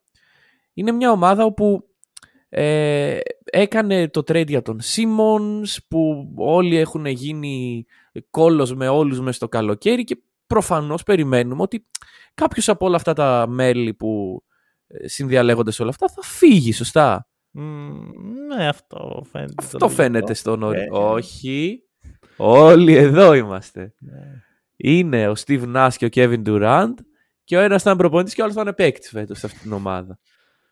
Και είναι και ο Καϊρή. Γιατί το όνομα του δεν το έχω Σωστό. αναφέρει μέχρι στιγμής. Μισό, μισό, μισό. Πριν πάμε στον αδελφό Καϊρή. Πριν πάμε, πριν πάμε. στον- Είναι Τον ένα αδελφό. κεφάλαιο μόνος του. Καϊρή. Ναι. Είναι περίεργη η φάση. Υπήρξαν άπειρα reports. Μμμ. Δεν ξέρω τι να πιστέψω και τι όχι για αυτή την ομάδα. Ναι. Δεν, είναι, ε, δεν υπάρχουν undisputed πράγματα που έγιναν σίγουρα. Μμμ. Βγήκαν άπειρα reports. Άπειρα, ε, τα οποία πάρα πολλές φορές ήταν ε, συγκρουόμενα μεταξύ τους. Κάποια δεν ισχύουν. Αντικρουόμενα. Ναι. Ε, είπαμε ότι μετά το trade του Gobert, το trade του Durant είναι σχεδόν αδύνατο. Ναι. Γιατί το value που έδωσαν για τον Gobert ήταν νομίζω τερματισμένο, δεν πάει, πιο- σχεδόν δεν πάει πιο πάνω. Μμμ. Και κανείς δεν θα έδινε πιο, δεν μπορείς οριακά να δώσεις πιο πολλά για τον Durant και να έχει μια ομάδα contender. Εντάξει, όχι. Ο μόνος τρόπος είναι να κάνεις trade superstar για superstar, αλλά αυτό δεν, ε, δεν Ούτε υφίσταται. αυτό ακόμα δεν το κάνεις στο σημείο. Δεν το κάνεις, δεν το κάνεις. Λόγω του... χα- Καταστρέφεις το superstar το... Ε, πώς το λένε; Το status του άλλου superstar. Εντάξει, ο- γιατί το να γίνεις trade για τον Durant είναι καταστροφή του στάτους σου. Όχι, το να γίνεις trade είναι. Μμ, δεν δηλαδή το η ξέρω. ομάδα σου να σε διώχνει. Μμ, Να σε... δεν- Γιατί μιλάμε για επίπεδο... Δεν το, μην το βλέπεις έτσι. Εδώ είναι business όλα. Δεν έχει... Δεν υπάρχει συναισθηματισμός. Α, με διώξανε και δεν με ήθελαν. Δεν... Βγάλει το αυτό. Προτιμούσαν τον Durant από εμένα. Δεν, δεν ξέρω πώς. Δεν το βλέ- Σου λέω δεν, δεν συμφωνώ με αυτό. Για- Δεν είναι ότι δεν συμφωνώ. Δεν είναι ο τρόπος που βλέπει το NBA αυτά τα πράγματα. Είναι Ναι. πολύ συναισθηματικό αυτό που λες. Δεν... Λοιπόν, τώρα, είπε και ο ίδιος ο Ντουράν ότι το value μου ήταν τόσο ψηλό που δεν μπορούσα να με ανταλλάξω. Αυτό Μμμ. είναι η μισή αλήθεια. Ναι. Αυτό είναι η άλλη μισή, αγαπητέ Ντουράν, είναι ότι οι σοβαρές ομάδες στη Λίγκα δεν ασχολήθηκαν μαζί σου. Γιατί κανένας δεν θέλει ένα τύπο ο οποίος είναι στην Οκλαχώμα. Α, δεν μου αρέσει ο Οκλαχώμα και φεύγεις πας στους Warriors. Είσαι στο καλύτερο μπασκετικό περιβάλλον που μπορείς να είσαι. Δεν σ' αρέσει, τσακώνεσαι με τους Warriors. Φεύγεις από τους Warriors, πας στους Nets, τα κάνεις όλα, όλα όπως θες. Όλα. Φέρνεις τον αδελφό Καϊρή, φέρνεις τον αδελφό Χάρντεν, διώχνεις, κόβεις, ράβεις. Και στο τέλος λες: Α, δεν μ' αρέσει εδώ. Δεν θέλω εδώ, ναι. Δεν πάει έτσι. Δεν πάει έτσι. Ενώ έχει υπογράψεις και πενταετές, έχεις κάνει commitment στην ομάδα και με το που μπαίνει στο συμβόλαιό σου λες: Παιδιά, τελικά άκυρο. Όχι. Μμ. Δεν, έχει, δεν, δεν μπορείς να το κάνεις αυτό και η Λίγκα να είναι σε φάση. Ω, καλός παίχτης αυτός ο Ντουράν. Ναι, ναι, όχι. Δεν, δεν μπορείς μια, ομάδα να, μια ομάδα να πει ότι θυσιάζω όλη μου την ε, ψυχική ηρεμία για να πάρω τις ικανότητες του Ντουράντ. Γιατί με τις ικανότητες του Ντουράντ πάει πακέτο και η συμπεριφορά Ναι. του Ντουράντ. Και δεν είναι, είναι και το τι πρέπει να δώσεις για αυτές τις ικανότητες. Δεν Ε, είναι ότι το προφανώς. παίρνω. Αν είναι να τον πάρω τσάμπα, θα το φέρω. Εδώ φέρω τον Ναι, Ντουράν. ναι, ναι. Δεν τον παίρνω τσάμπα, δίνω τη Παναγία στα μάτια. Ε, Προφανώς. Ε, πού βάζεις τους Nets; Πολύ καλή ερώτηση. Και η απάντησή μου είναι doomed. Οκ. Εγώ θα σου πω, τους βάζω best of the rest και γι' αυτό είναι doomed. Ναι, ναι, Γιατί ναι, ναι, ο- οκ. Οι Nets έχουν πάλι pick το 28. Αχα. Έχουν φορτωθεί για άλλο ένα χρόνο τον αδελφό Καϊρή, ο οποίος μάλλον του χρόνου θα φύγει. Μμμ. Το οποίο από μόνο του να, να φύγει ένας από τους δύο superstar που είχε, superstar σε πολλά εισαγωγικά γιατί μόνο superstar δεν είναι ο Μμμ. Irving, να φύγει ένας από τους δύο παιχταράδες που έχει φέρει πριν από μια τετραετία, τριετία, είναι καταστροφή. Ναι. Οι Nets θα έχουν θέματα, έχουν μόνο κάποια picks της Φιλαδέλφια, η οποία Φιλαδέλφια δεν τη βλέπω να είναι σύντομα lottery team. Μμμ. Ε, και να μην ξεχνάμε ότι πέρσι θυσιάστηκε ουσιαστικά ο Χάρντεν για τα χαμαλίκια του, του Irving. Ναι, και το αποτέλεσμα ήταν Ben Simmons. Αυτό. Οπότε τους βάζω doom. Μμμ. Ε, οριακά, δηλαδή best of the rest και Doom. Δηλαδή θα Ναι, μπουν ναι, στο ναι. playoff, μια χαρά. Δεν θα διεκδικήσουν. Ναι, όχι, δεν το πιστεύω κι Δεν εγώ. θα Ότι... διεκδικήσουν. Ε, η ερώτησή μου είναι ποιος θα είναι ο ρόλος του Σίμονς σε αυτή την ομάδα; Καταρχάς θα παίξει ο Simmons. Είναι... Είμαστε θετικοί σε αυτό. Ε, καλά, αυτό. Ξέρεις, ξέρεις πώς είναι ο Σίμονς τώρα. Ναι, ναι, ναι. Που Όχι, το εννοώ, χάρεις που το βρίσκεις στον πάγκο είναι. ναι, εννοώ, βρε παιδί μου, θα βγει το, το roster, θα βγει η δωδεκάδα για, τη, για το πρώτο παιχνίδι. Τι κατεβάζει ο coach. Θα είναι ο Simmons μέσα σε αυτούς; Ναι. Ναι. Πιστεύω το, το hot Ωραία. take που είναι πως ναι. Το hot take, εκεί έχουμε καταντήσει, παιδιά. Είναι και λίγο hot αυτό. Είναι να hot, πεις ότι είναι. θα παίξει. Γενικά. όχι, όχι, δεν σου λέω να παίξει. Να είναι δωδεκάδα την πρώτη φορά. Α, όχι, εγώ πιστεύω πεντάδα. Βήμα. Το Α, το hot πεντά. take. Ω, πω, Πεντάδα. Κάτσε ρε. Κάτσε Ε, λίγο. ε, Τον, τον ζορίζω λίγο, αλλά Ναι, ρε, περίμενε, όλα μαζί. η ερώτησή μου είναι σε Λοιπόν. ποια θέση θα ξεκινήσει. Εδώ είναι. Ε, έστω ότι στο εγγυούμε εγώ ότι πεντάδα. Μμμ. Ποια είναι η θέση του Σίμονς σε αυτούς τους net; Ε, μ, τι, ποια πρέπει να είναι ή ποια θα είναι όντως; Ποια θα ήταν αν εσύ είχες τον απόλυτο έλεγχο; Το 4. Γιατί; Γιατί δεν πρέπει να είναι το 1. Καταρχάς γιατί υπάρχει ο αδερφός Καϊρή. Και δίπλα Ωραία. στο Σίμον στη front line ποιος είναι. Ο. Δεν ξέρω. Ο Νίκολας Κλάκστον. Αυτός μας έχει μείνει. Να Ένας κάνουμε. παίχτης ο οποίος η ικανότητά του στο σουτ είναι χειρότερη από τους Σίμον. Ναι. Παρόλα Spacing; αυτά. Spacing. Πολλά ερωτηματικά. Πολλά ερωτηματικά. Μα Πολλά δεν- ερωτηματικά. Περίμενε. Το roster είναι αυτό. Δεν, δεν μπορείς να κάνεις άλλα πράγματα. Γι' αυτό βάζεις το Σίμον στο 5. Α! Εγώ εκεί. Εγώ νόμιζα ότι το argument ήταν να μπει περιφέρεια και θα σου λέγω ότι δεν είναι ο Simmons. Όχι, αυτό για- έχει τελειώσει. Ωραία, Αυτό έχει εντάξει. τελειώσει προπολού. Σίμον Ωραία. στο 5 είναι η μόνη λύση. Simmons στο 5, ενδιαφέρον. Είναι η μόνη λύση πλέον. Small ball.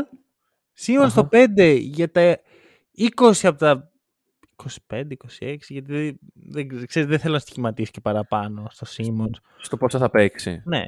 Πάντως τα 2 τρίτα του να το περάσει στο 5, δίπλα στον Durant, ο οποίος Μμμ. έχει τουλάχιστον μέγεθος ο Ντουράν και ο Σίμον είναι πολύ Ναι, μικρής. ναι, ναι. Ε, γύρω σουτέρ και ο, Σταυρο, ο Σταυρός να βγει ο, Κα- ο αδελφός Καερή να μην έχει θέματα αυτή τη χρονιά. Ναι, ναι, κύριε Να Λέισον. μην το πιάσει κάτι. Ε, Όχι Σταυρός εντάξει. γιατί δεν, ε, δεν ξέρουμε. Τώρα μπορεί να, μην το, να τον προσβάλλει ο Σταυρός. Ναι, ναι, συγγνώμη αδερφέ Καϊρή. Ε, τέλος πάντων, ε, αν, αν και αν και όλα αυτά γίνουν, το ρόστερ δεν είναι κακό. Είναι μέτριο. Είναι, δεν είναι για contenders, εγώ συμφωνώ. Δηλαδή, Μμ. Στο, στο καλύτερο φεγγάρι όλων αυτών των παικτών, ε, δεν νομίζω ότι παίρνουν τίτλο οι Nets. Κοίτα, θεωρητικά, πολύ θεωρητικά, Ναι. γίνεται. Αλλά να πάνε όλα τέλεια. Αλλά οι, οι πιθανότητες να πάνε όλα τέλεια με ένα τόσο περίεργο ρόστερ, με τόσο περίεργους χαρακτήρες, με τρεις από τους πιο ιδιότροπους παίχτες που έχουν ε, ε, μπασκετική αξία στο NBA. ναι, ταυτόχρονα στην ίδια ομάδα. Να πάνε 100% τέλεια όλα, δεν ξέρω. Μμμ. Συν ότι μιλάγαμε πριν για τους ε, Sixers ότι που είναι η πίεση στην μπάλα. Εδώ, άστη, την, την ξεχάσαμε την πίεση στην μπάλα. Ναι, ναι, ναι. Την παρατήσαμε. Ναι, Δεν με αυτό ξέρω. κάνουμε, κάνουμε πολλές παραδοχές. Δε- δεν μιλάμε αμυγός μπασκετικά, γιατί καταρχάς δεν ξέρουμε και τι θα δούμε. Εντάξει, αλλά προσπαθούμε λίγο να βάλουμε σε ένα καλούπι όλη αυτή την κατάσταση. Πώς θα πάει αυτό κανείς δεν ξέρει. Ε, μα, αν να σχηματίσω, ξέρω που θα, που θα Εγώ, βάλω τα λεφτά μου. εγώ να σου κάνω μια άλλη ερώτηση. Ο Steve Nash ε, είναι από το Johannesburg, της Νότιας Αφρικής. Ωραία. Αχα. Θα, θα κάνει Χριστούγεννα εκεί ή θα κάνει Χριστούγεννα στη Νέα Υόρκη; Νομίζω ότι ο Steve Nash έτσι κι αλλιώς στην Αμερική είναι το σπίτι του. Αλλά- Καταλαβαίνεις πού το πάω. ναι, όχι, πιστεύω ότι ο Steve Nash θα μείνει μέχρι το τέλος της χρονιά. Άμα, άμα έχουν δείξει ένα πράγμα οι Nets, ε, είναι ότι πιστεύω πάρα, πιστεύω πάρα πολύ στον Nash. Και Μπράβο τους. ενώ εγώ δεν πιστεύω πολύ στον Nash, εκτιμάω το γεγονός ότι δεν πουλάνε τον προπονητή τους. Δείχνει μια σοβαρότητα. Ναι, ναι, ναι, όχι, Ευτυχώς όντως είναι. ότι Δεν κάναν τα χαμαλίκια του Ντουράν όλο το καλοκαίρι. Είναι πολύ καλή, καλό δείγμα. Μμ. Απλώς έτσι πώ τα κάναν.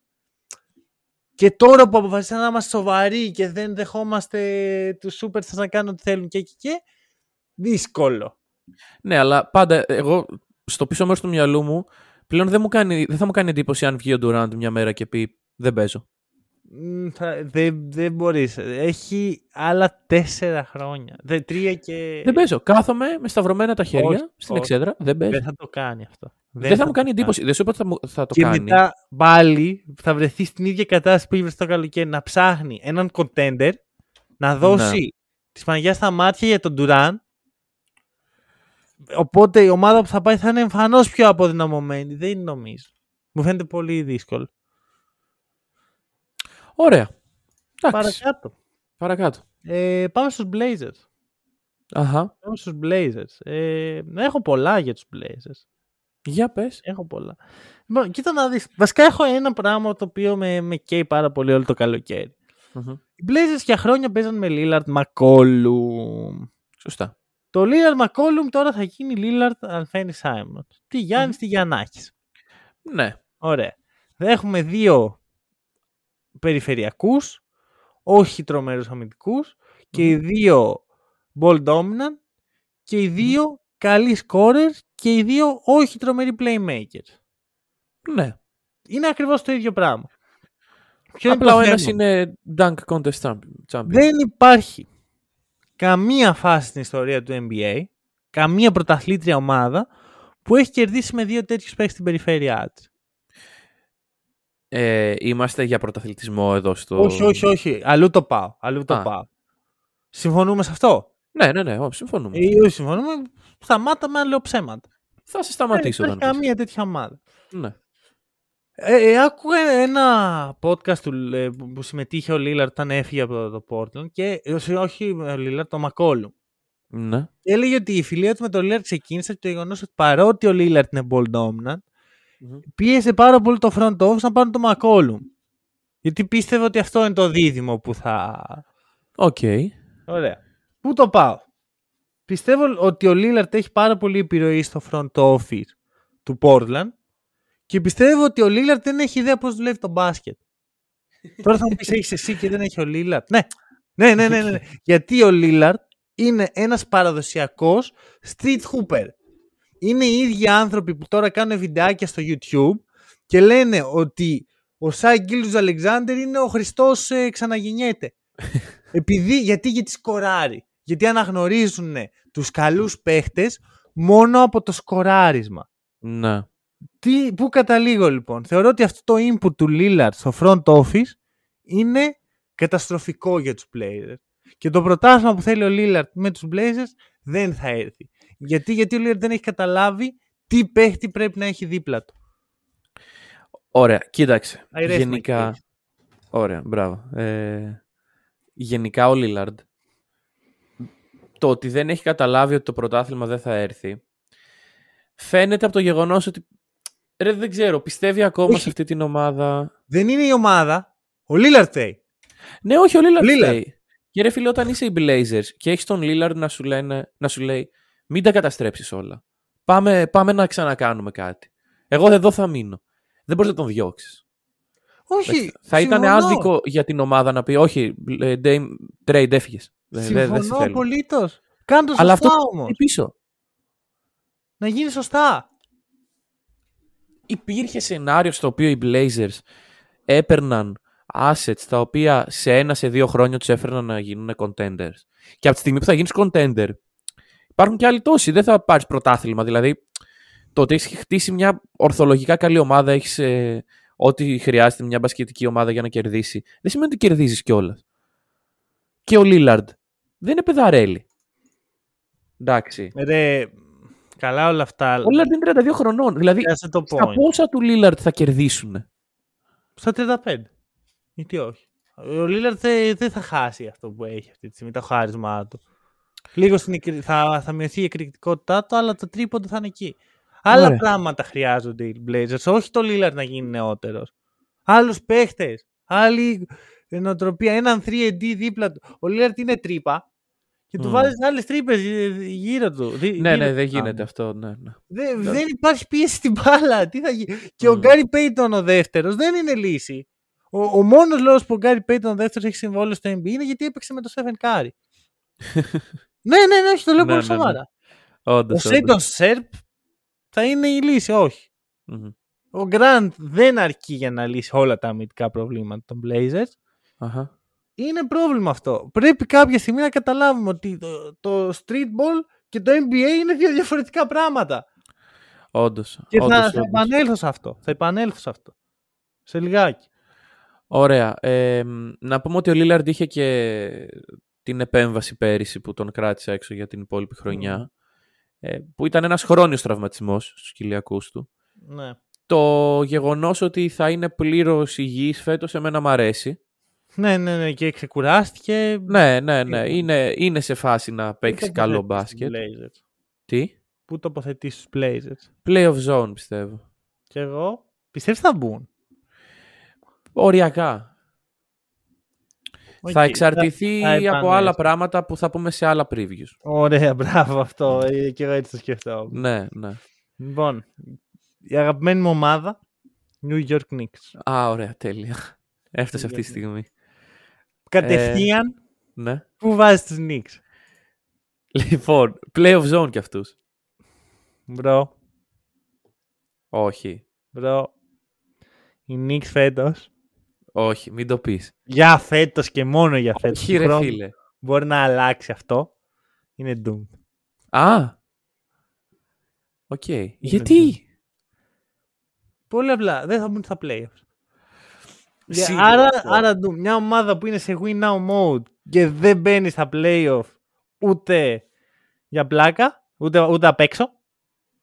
Θεωρώ πιο πιθανό να μπουν οι οι Detroit Pistons στα playoff από αυτούς. Περίμενε, περίμενε. Δηλαδή, το λέμε ότι δεν θα μπουν. Εγώ πιστεύω πως όχι. Και γι' αυτό είναι doom. Εντάξει, κοίταξε, όχι. Αν, αν ξεκινάμε με τη βάση ότι δεν θα μπουν, όντως υπολογίζονται σαν doom. Αλλά ε, επειδή δεν είναι καλοκαίρι τώρα για να σου πω ε, πόσο ε, overpay κάναν τον Branson και τα άλλα σχετικά, θα σου πω ότι το roster δεν είναι κακό. Ναι, Ο πάγκος είναι κακός. ναι. Δηλαδή, παίρνεις το πιο ISO heavy roster τσο- ε, Και βάζει έναν Άιζο παίκτη. και βάζεις έναν ISO pointer και δεν είναι κακό. Και δεν έχει shoot. Δηλαδή, Σου- δεν είναι κακό στο σου το Μπράνσον. όχι, όχι. Στην υπόλοιπη ομάδα δεν έχει shoot. Α, ναι. δηλαδή, όχι, πώς... δεν είναι κακό αυτό. Όχι. Ρε, Μια χαρά. δεν ξέρω, δεν ξέρω. Μια χαρά. Play of the μπαίνει αυτό δηλαδή. Όχι, ρε φίλε, δεν Σε μπαίνει. καμία Άμα δεις τι συνθήκη. ομάδες υπάρχουν από πάνω, δεν μπαίνει. Ούτε απ' έξω δεν περνάει. Ναι. Δηλαδή, τώρα θα κάνω spoiler μελλοντικά preview, αλλά ουσιαστικά η θέση στα playoff είναι μεταξύ τριών-τεσσάρων ομάδων, η μία που έχει μείνει, Μμμ. και είναι η αυτή, ξέρω εγώ, οι Hawks, ή οι Bulls. Ή... Ναι. Δηλαδή έχουν πολύ πιο λογικ... ορθολογικές ομάδες να αντιμετωπίσουν. Ο Tom Thibodeau δεν, δεν μου γεμίζει το μάτι. Το, το έχουμε συζητήσει ξανά και ξανά. Πρόπερση είπα ότι ο Thibodeau δεν είναι κακός, πήγε καλά, του το δίνω. Πέρσι πάλι είπα ότι ο, ο Thibodeau είναι κακός και δεν πήγε καλά. Γιατί Ναι. να πάει φέτος; Δηλαδή τι- ο Μπρόνσον, το να βγάλει τον Kemba Walker και να τον κάνει Jalen Bronson είναι τόσο impactful για μια ομάδα. Και επίσης να σου πω και κάτι, δεν λύνει κανένα από τα πραγματικά προβλήματα των Knicks. Μμμ. Είχαν θέμα στην άμυνα, ακόμα έχουν θέμα στην άμυνα. Είχαν θέμα στο Άιζο, ακόμα έχουν θέμα στο Άιζο. Ναι, ρε φίλε, αλλά είναι ο Μπράνσον δηλαδή. Δε, δε, Ακριβώς. δεν... Bro, δεν είναι ο Μάικλ Τζόρνταν. Καλά, καλά, ο Μάικλ Τζόρνταν δεν θα ταίριαζε πιστεύω στους Knicks. δηλαδή, συγγνώμη, βλέποντας έτσι τους Knicks βάζει έναν Μάικλ Τζόρνταν και λένε τα προβλήματα. Κοίτα, ο, γενικά έχω την άποψη ότι ο Μάικλ Τζόρνταν μπορεί να λύσει αρκετά προβλήματα. Καλά, όντως. Πιστεύει Ναι, ότι ο Τζούλιος Ράντλ θα κάνει πέντε λάθη ένα παιχνίδι με τον Μάικλ Τζόρνταν να του φωνάζει από τον πάγκο. ναι όντως, όντως. Ε, γνώμη για Τζούλιου Ράντλ; Δεν- Μα ρε, όλη η γνώμη μου για τους Knicks δεν έχει αλλάξει. Ο Τζούλιος Ράντλ είναι ένας overpaid παίχτης που είναι μεν καλός, δεν θα γίνει ποτέ winner. Ο Ναι, RJ OK. Barrett είναι σε, μια, σε ένα τοξικό περιβάλλον. Ο Evan Fournier είναι irrelevant. Μμμ. Ο Jalen Brunson είναι τίμιος. Οκ. Και πα- παρακάτω, ο Derrick Rose δεν πρόκειται να παίξει. Ναι, ναι, ναι. Συγγνώμη. Συγγνώμη. Θα στα, σας Μη- μην ενημερώνω. τον πάρετε στο fantasy. Μην το βάλετε στο fantasy. Μην βάλετε λεφτά Ναι, ναι, ναι. ναι. σε οτιδήποτε αφορά τον Derrick Rose. Δεν ξέρω ρε εσύ. Βλέπεις εσύ κάτι που δεν βλέπω; Δεν ξέρω, απλά ήμουν λίγο πιο high λόγω του... Ε, εντάξει, πέρυσι ας πούμε δεν μπήκανε. Δεν, μπήκαν, δεν ήταν ούτε κοντά. Μμμ. Ε, γιατί εντάξει, πλέον νομίζω το, το να μπεις playoff Δέκατη είσαι ούτε ήταν. με το...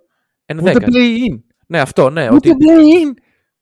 Και αυτό και, ο- και η προσθήκη του Μπρόνσον. Οι άλλοι πήραν Μίτσελ, ξέρω εγώ, και αυτοί πήραν Μπρόνσον. Και μιλώντας για το Μίτσελ, όλο το καλοκαίρι έχω στο αυτί μου ένα podcast που μιλάει για, τους- για το Μίτσελ και τους Knicks. Δεν Μμμ. υπάρχει άλλο θέμα συζήτησης. Ο Μίτσελ και οι Knicks. ναι, ναι. Και έρχομαι τώρα, πρώτο preview, πού είναι ο Μίτσελ; Δεν είναι στους Knicks. Γιατί; Είναι εκεί που πρέπει να είναι ο Μίτσελ. Πρόσεξε με. Δε, η- ο λόγος που οι Knicks δεν πήραν τον Μίτσελ δεν είναι ότι δεν θέλουν να δώσουν τον Μπάρετ. Είχαν πει θα δώσουμε Μπάρετ. Μμ. Από τα reports πάντα, έτσι. Ναι, ναι, από τα reports. Ο Quentin Grimes ήταν το πρόβλημα. δεν θέλαν να δώσουν τον Quentin Grimes. Και δεν σου λέω ότι ο Μίτσελ θα λύσει όλα αυτά τα προβλήματα. Για κανένα λόγο. Αλλά όχι για τον Quentin Grimes. Αφού τον πιστεύεις τόσο πολύ τον Μίτσελ, πάρ τον. Quentin Grimes και Tylen Horton Tucker πίνουν καφέ κάπου στην Αμερική αυτή τη στιγμή μαζί. Γιατί... Ο- Κοίτα, καταλαβαίνω το case για τον Quentin Grimes, 3D potential και τα σχετικά. Εντάξει. Αλλά είναι σε ρόστερ με τον τύπο τον προπονητή, δεν θα παίξει πάνω από 15 λεπτά. Πρώτον αυτό. Δεύτερον, είναι αυτό που λες. Αν θες τον Μίτσελ τόσο πολύ, δείξ' το, κάνε το πράξη. Αυτό. Δεν, δεν μπορείς να κολλάς σε τέτοια πράγματα. Είσαι η Knicks, δηλαδή θες να τους απορροφάς κάτι τέτοιους παίκτες. Βασικά οι Knicks δεν ήξεραν ότι έχουν ε, αντίπαλο. Νόμιζαν ότι οι Cavs δεν θα κάνουν. Ναι, ναι, ναι. Γιατί εντάξει, RJ Barrett δεν μπορούσαν να δώσουν οι Cavs. Ναι, ο, να όμως που δώσανε άλλα πράγματα και. Ναι, ναι, εν τέλει μια χαρά τους βγήκε. Εντάξει, γενικά οι Knicks πάθανε Knicks, δηλαδή δεν, Ναι. δεν είναι κάτι το οποίο μου κάνει εντύπωση. Αλλά για τον Quentin Grimes. Τώρα, εγώ σου λέω, περιμένω φέτος τον Quentin Grimes να είναι από τους καλύτερους παίχτες στη λίγα. Breakout season. Είναι most Άμα- improved. α- Αν δεν κάνει ο Quentin Grimes breakout season, είναι καταστροφή για τους Knicks. Στα πόσα λεπτά που θα παίζει; Αυτό, αυτό, μπρα- ε, μπράβο. Και υπάρχει χώρος γιατί στη θέση του Quentin Grimes παίζει ο Ivan Fournier. Μωρέ. Υπάρχει χώρος. Αλλά ο Εύαν Φουρνιέ, όλοι ξέρουμε ότι θα παίζει minimum 35-40 λεπτά. Εντάξει. Πέρυσι έπαιξε 30 λεπτά. Minimum. Δεν κάνω καν πλάκα για το ότι πέρυσι έπαιξε 30 λεπτά μεσόωρο. Πονάω. Και δεν είμαι καν Νίξ. Ναι, Δεν είμαι καν Νίξ. Λοιπόν, ωραία. Αυτή είναι. η βαθιά Knicks. ανάσα. Βαθιά ανάσα. Ναι. Τώρα Παρακάτω. το Raptors. Τώρα το Raptors. Αχ. Ωραία, πά- Ε, Επανήλθε η ηρεμία στο δωμάτιο. Πάμε, πάμε σε κάτι λίγο πιο φυσιολογικό. Ε, οι Toronto Raptors είχαν μια πάρα πολύ busy off-season. Ω, Κάνανε, αλλάξαν όλο τους το roster. Αυτή και η Villeurbanne. μμμ. Λοιπόν, και... Εντάξει, να σου πω κάτι. Είναι η μόνη ομάδα που μπορούμε να μιλήσουμε λίγο με νούμερα από πέρυσι για το τι θα δούμε φέτος. Ναι. Ωραία. Χαίρομαι. Καθώς ε, είναι μια πολύ προσανατολισμένη στην άμυνα ομάδα. Μμμ. Ήταν ένατη στη λίγα πέρυσι σε defensive. Και ενώ έχουν- είχαν ξεκινήσει τραγικά αμυντικά. Ναι, ναι, ναι. Και βασικά Φτιάξαν. Και είχαν ξεκινήσει με την έννοια ότι α, μάλλον rebuilding κάνουμε φέτος. Ε, Τελικά μπήκαμε στα playoff. Τελικά πήγαμε στα playoff. Στα Λοιπόν, play. Στα play. Στα playoff, στα playoff. Ε, μια ομάδα πολύ καλή στο rebound, δεύτερη πέρυσι σε, σε offensive rebound percentage, το οποίο δεν βλέπω το λόγο να μην συνεχίσει φέτος και να γίνει ακόμα καλύτερο. Και τέλος ένα αργό παραδοσιακό ωραίο μπάσκετ με 27ο Μη λες pace. τέτοια, μη λες τέτοια. Θα έρθουν οι, οι πολέμαχοι του ευρωπαϊκού μπάσκετ. θα- Οι πολέμοι, όχι πολέμαχοι. Οι πολέμοι του ευρωπαϊκού Ναι. μπάσκετ θα σου πούνε Τι σκεπτόμενο μπάσκετ, τι, δεν είναι αυτό το σκεπτόμενο. Όχι, δεν είναι σίγουρα μόνο στην Όχι, Ευρώπη. σταμάτα, σταμάτα, σταμάτα. Ναι, ναι, ναι, όχι, όχι, παιδιά. Δεν- Εννοώ ε, ε, αργό για την Αμερική. Δηλαδή για Ναι, την Ευρώπη αυτό ούτε δεν θα στεκόντουσαν Ευρωλίγκα οι Raptors. ε, Λοιπόν, κάτσε να σου πω. Ε, βασικά δεν έχω και πολλά να πω. Γιατί οι Raptors όντως είναι στα περσινά. Τράστο Ναι, ναι, process. ναι. Η εξέλιξη των παιχτών είναι δεδομένη όταν έχεις Μμμ. αυτούς τους παίχτες. σίγουρα. Ε, θα δούμε νέα σχήματα, αλχημίες εκεί με ίσως Ατσούα στο 5, ίσως Siakam στο 5. Μμμ. Νομίζω ότι φέτος θα είναι μια σε εισαγωγικά breakout σεζόν για τον Ατσούα γιατί αυτός είναι, δεν είναι ο Cambridge. Αχα. Δεν είναι ο Chris Boucher, είναι ο Ατσούα. Ατσούα, που ναι. θα... Αλλά πάλι μπορεί να μην ξεκινάει. Μπορεί να ξεκινάει ο Siakam και μετά να παίρνει τη θέση ο... Εντάξει, δεν ε, παίζει ρόλο πάρα Ε, πολύ. Πάρα πολύ length, όπως τα είπες. Μμμ. Δύο πραγματάκια. Καλά, είναι one piece away Raptors από το να είναι contender. Ισχύει, ισχύει.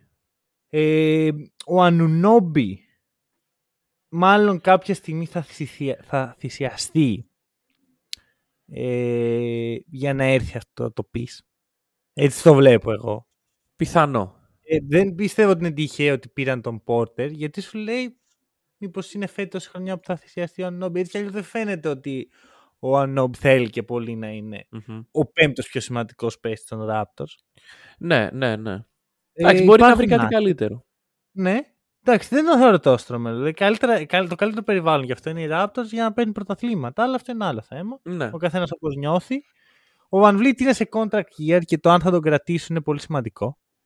Ε, θεωρώ Αυτό- πως θα μείνει. Δεν... Δεν το θεωρώ δεδομένο. Θα με έπρεπε να σχηματίσω, θα έλεγα ότι θα μείνει, αλλά με αυτά τα πράγματα κρατάω μικρό καλά. Μμμ. Ε, πού τους βάζεις, εδώ είναι. η- Εδώ πιστεύω ότι είναι το zoom. Θεωρώ πως είναι best of the rest.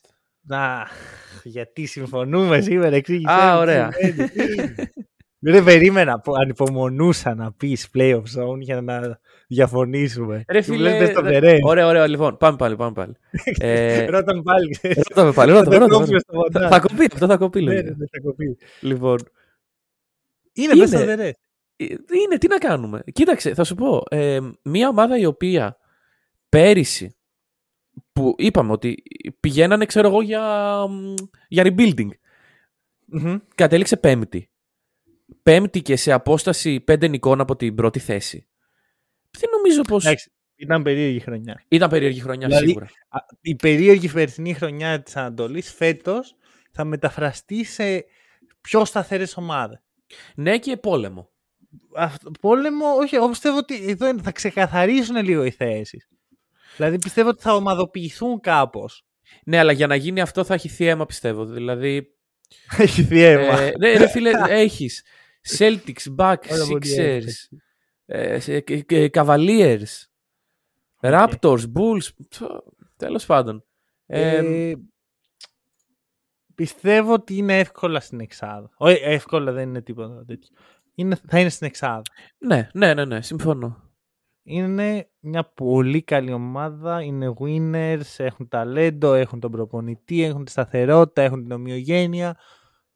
Best of the rest συμφωνώ. Μπορεί να, μπουν στα, να μπλέξουν λίγο στα play αλλά και εκεί πιστεύω ότι έχουν τον τρόπο. Ε, ναι, νομίζω ότι αυτό είναι- είναι ένα βήμα πιο πάνω, ένα Mm. σκαλί πιο πάνω από τις ομάδες που θα έχουν προβλήματα. Αυτό. Ωραία. Ε, ο Κλαχώμα City. Και μετά main Oklahoma event. City. Ωραία. Ε, δεν ξέρουμε ποιο θα είναι το main event. Δεν το έχουμε Ε, κάνει δεν spoiler. έχουμε ιδέα. Δεν, δεν, το, Όχι. δεν το έχετε δει στο thumbnail, όχι. Λοιπόν, τώρα κοίταξε να δεις. Oklahoma City. Κρίμα. Για τον Τσέτ. Για τον Τσέτ. Πολύ κρίμα. Δεν ξεκινάμε καλά. Ναι. Δεν ξεκινάμε καλά. Βέβαια πιστεύω ότι μπορεί να είναι ένας τραυματισμός που θα τον κράταγε 6-3 μήνες. Μμμ. Και σου λέει, Α, ναι. έξω, bro. Ναι, Έξω. ναι, ναι. Έξω, έξω, έξω. Δεν ε, παίζουμε με αυτά. Αλλά κοίταξε, δημιουργεί ένα μικρό πρόβλημα στο timeline των Thunder καθώς ε, το πλάνο ήταν να μπει φέτος, ωραία. Ήταν σχεδιασμένο φέτος να μπει ένας top tier νεαρός παίκτη, Ίσως ένα- ο top tier νεαρός παίχτη. ίσως ο, ναι, και του χρόνου να συνεχίσουν να παίρνουν τα top 5 picks τους εκεί πέρα, να μπαίνουν κι άλλοι κι άλλοι κι άλλοι μέχρι να γίνουμε οι monsters, ξέρω εγώ. Αυτό ήταν το timeline. Ναι, Εγώ το αλλά θέλουν λίγο αλλιώς. δεν ξέρω, εγώ έτσι το έβλεπα. Εγώ σκεφτόμουν ότι μπαίνει ο Τσέτ, ο Γκίντεϊ μεγαλώνει, ο σαι Μμμ. μεγαλώνει. Οι πιτσιρκάδες που έχουμε δεν είναι πλέον ε, τελείως άχρηστοι. Μμμ. Πάμε για play-in. Εγώ έτσι το έβλεπα. Ναι, ναι, ναι, ναι, ναι, Αλλά ναι. Και, τώρα- και του χρόνου γίνεται ακόμα καλύτερο. Δηλαδή, αυτό, απλά φέτος έχεις μία... Ε, μ, σταματάς να, να... Δεν σταματάς την εξέλιξη του Γκίντεϊ προφανώς. Αλλά σταματάς την άνοδό σου για λίγο. Ε, συνεχίζουμε. Tanking. Ναι, ναι, αυτό. Δηλαδή, και δεν μου αρέσει που του χρόνου ο Τσέτ θα μπει ταυτόχρονα με έναν άλλο πιθανό ε, elite Ναι. νέο παίκτη. Δεν μου Ναι. αρέσει. Δεν διαφωνώ. Δεν το θεωρώ απαραίτητα τραγικό. ότι, α, Θεωρώ απλώς ότι Όχι. κάποια στιγμή αυτή η ομάδα πρέπει να αρχίσει να κερδίζει. Ακριβώς. Και του χρόνου. Δηλαδή, αν δεν γίνει ούτε του χρόνου, πότε θα γίνει. Δηλαδή, και, ο, και το να έχεις νέους παίχτες που το μόνο που έχουν μάθει είναι να χάνουν. Μμμ. Δεν είναι και πολύ καλό για την εξέλιξη. Ναι, ισχύει. Θέλεις και ένα winning culture. Αυτό να- υπάρχει να ένα φτιάξεις. όριο. Και ίσως να ξεκινήσει από φέτος αυτό. Εγώ δεν θα εκπλαγώ άμα δω την Οκλαχώμα να ανεβαίνει. Γιατί το ταλέντο υπάρχει σε αυτήν την ομάδα. Ναι, ναι, ναι. Να πηγαίνει, ξέρω εγώ, να κάνει contest στα play. Δεν ξέρω αν θα μπει. Μμμ, μμμ. Ε, Καλά, δεν είναι και δύσκολο. Η στην Ελλάδα. ερώτησή μου. Άρα εσύ. Ε, rebuilding φαντάζομαι και η Ε, ναι, ίδια, rebuilding. ωραία. Εντάξει. Ποιος θεωρείς ότι είναι πιο σημαντικός στον Οκλαχώμα, ο Σάι ή ο Γκίντεϊ; Αυτή Και εδώ τη έρχεται αυτό στιγμή- που έλεγα πριν σχετικά με τον Λίλαρτ και τον τρόπο που βλέπει το μπάσκετ ένα street hooper. Κοίταξε. Ο Γκίντεϊ. Καταρχάς Μμμ. ο Σάι είναι και αυτός λίγο μπροστά από το πλάνο. Είναι Αχα. δύο-τρία χρόνια πιο μπροστά από αυτό που θα έπρεπε να είναι για να είναι blend με την ομάδα της Οκλαχώμα. Σίγουρα στα σκοτεινά χρόνια όπου οι παίκτες μας ήταν ο Ντάριους Μπάζλεϊ και ο ε, Ντόρτ, Ε, ακόμα εδώ είναι αυτοί. ναι, αλλά κάποτε ήταν ε, χειρότεροι. ναι, έχουν βελτιωθεί. Εντάξει, ποιος ήταν ο, ο Θεούλης που ήταν στο 5? Ο που εγώ Moses συμπαθούσα. Brown. Μόζες Μπράουν και τέτοια, ναι. Άσο. Ναι, ναι. Λοιπόν, κάποτε υπήρχαν αυτοί οι παίκτες. Έπαιζαν οι Thunder έτσι. Ναι, τώρα έχει βελτιωθεί λίγο. και, η και ο κατάσταση. Σάι εκεί ήταν ο πατέρας αυτής της ομάδας. Τώρα που τα παιδιά αρχίζουν και μεγαλώνουν, τι να τον κάνει. Δεν το βλέπω έτσι, γιατί είναι ακόμα 24. Καλά, Δεν είναι... Ναι, δεν σου λέω ότι γέρασε και ότι πέτα τον από την Ω, ομάδα. Νομίζω αλλά- ότι είναι μια χαρά στο timeline. Ναι, σίγουρα. Αλλά θεωρώ τον Γκίντι πιο σημαντικό κομμάτι της. Ε, Λόγω project. ηλικίας. όχι λόγω ηλικίας, λόγω στοιχείων που προσφέρει στο παιχνίδι. Α, εντάξει. Άρα, άρα αυτό δεν έχει Ναι, ναι, σχέση. ναι, ναι. Δηλαδή, βασικά η διαφορά είναι ότι Σάι βρίσκεις και δύο σε κάθε ομάδα. Ε, Ίσως Γκίντε- λιγότερο ταλαντούχους. Ναι, αλλά βρίσκεις πάρα πολύ εύκολα έναν Ναι. σκόρερ, χειριστή παύλα σκόρερ. Μμμ. Στην σε, G-Day έχεις ελάχιστος. Το playmaking εκλείπει όσο πάει. Γιατί πολύ απλά όλοι μαθαίνουν μπάσκετ από το YouTube. Ναι. Τους λέει σούταρε, σούταρε. Όχι, δεν μη σούταρε, ρε φίλε. Δώσε καμιά πάσα. Δες και τον Χριστιανό που είναι δίπλα και περιμένει ενώ εσύ έχεις Έλα. double team. Έλεος. Έλα ρε. Δηλαδή, εντάξει, ανέκαθεν αυτό είναι ο ευρωπαϊκός ε, τρόπος λογικής. Στην Ναι. Αμερική είναι και superstar, ε, το superstar βάζει 30 πόντους μεσόρ και τα σχετικά. Μμμ. Θεωρώ ότι ο Γκίντε είναι ένα δώρο για τους ε, OKC. Που βέβαια το κερδίσαν γιατί κάναν τεράστιο leap για να πάρουν τον Γκίντε στο draft. Ναι. Για ναι, έλεγαν έκτη, ο Γκίντε ήταν προ- projected 10 και μετά και τον πήραν επί τόπου. Δεν κάναν καν trade down. Ναι. Αυτό Και- δείχνει ότι ξέραν ακριβώς τι κάναν. Ακριβώς. Και ξέρανε τι θέλανε και τους βγαίνει. Μπράβο, μπράβο. Οπότε εγώ θα πω ότι ο Γκίντε είναι ο πιο σημαντικός. Ο, ο Τσέτ θα ήταν αν ήταν υγιής. Τώρα με προβληματίζει πάρα πολύ η υγεία του Τσέτ. Θέλω να Ναι. δω πώς θα μπει του χρόνου. Δεν και ξεκινάμε καλά. Όταν κάνει kick-in, ας πούμε, το winning ε, phase της- του rebuild στο Oklahoma. Ε, θα σου πω ότι δεν θέλω για κανένα λόγο να δω τον Ουαν Μπενιάμα, ενώ συμπαθώ πάρα πολύ τους Thunder και θέλω να πετύχουν. Μμ. Και μου αρέσει αυτό που έχουν κάνει, που έχουν κάνει το, ξέρεις, μια τρύπα στο σύστημα του NBA. Ναι. Ε, θέλω το Γουανμπενιάμα και τον Τσέτ να είναι αντίπαλοι. Ναι, δεν, δεν νομίζω ότι είναι φτιαγμένοι για συμπαίκτες αυτοί οι δύο. Θα- Δεν- Κοίτα, θα ήταν τρομακτικό. Ε, θα ήταν κάτι το οποίο. Ρε φίλε, και επίσης μετά. Τίθεται το θέμα. Αυτοί οι παίκτες κάποια στιγμή θα υπογράψουν Max. Καλά, αυτό άστο, ας μην το συζητήσουμε γιατί θα αγχωθεί ο, ο Σαν Α. Πρέστη. Α, γιατί ο, γιατί ο Ντόρτ έμαθα ότι υπέγραψε για 85 εκατομμύρια. Καλά, αυτά φεύγουν, μετακινούνται. Μην αγχώνεσαι. Ναι, εντάξει. Απλά Λοιπόν. λέω εγώ. Main event. Main event. Ωραία. Η, αγαπημένη, ποιους η έχουμε; πραγματική αγαπημένη μου ομάδα, για όποιον Ωραία. δεν το ξέρει, είμαι ο Celtic fan Μμμ. της ιστορίας. Boston Celtics. Ωραία. Boston Celtics. Ένα καλοκαίρι, που ξε- το καλοκαίρι των ονείρων, θα έλεγε κανείς, έχει γίνει το καλοκαίρι το- του προβληματισμού. Ξεκινάμε, παίρνουμε τον Μπροκ, παίρνουμε τον Καλινάρη, λέω πω Καλινάρη ρε φίλε, Μμ. ο παίχτης που θέλαμε. Ένα, να έρθει ένας περιφερειακός έτσι, ένας Dragic, δεν θέλω πολλά. Ναι, ναι, ναι. Ήρθε ο Μπρόκτον. Δάκρυα χαράς. ε, κύλησαν δάκρυα χαράς. και λέω, φέτος η ομάδα είναι σίγουρα contenders. ναι. Φτάνουμε εδώ πέ- ένα λίγο πριν το Ευρωμπάσκετ. Λέω πω πω τέλεια, ανυπομονώ να δω το νέο παίχτη των Boston Celtics με την Ιταλία. Από Αχα. κοντά θα τον δω κιόλας. Αχα. Γκαλινάρη. Out. Μάλλον για τη σεζόν. Μ, Ναι. Μετά ο, ο Rob Williams εγχείρησε για το γόνατό του. Οι τέσσερις εβδομάδες γίνανε 8. Λες, εντάξει, Να. δεν πειράζει. Ε, Δεν 12. πειράζει. Τουλάχιστον, τουλάχιστον έχουμε τη συνέχεια από την περσινή ομάδα. Ναι, Μπορεί ναι. ο Ρομπ να αργήσει να μπει, αλλά θα μπει. Σωστά.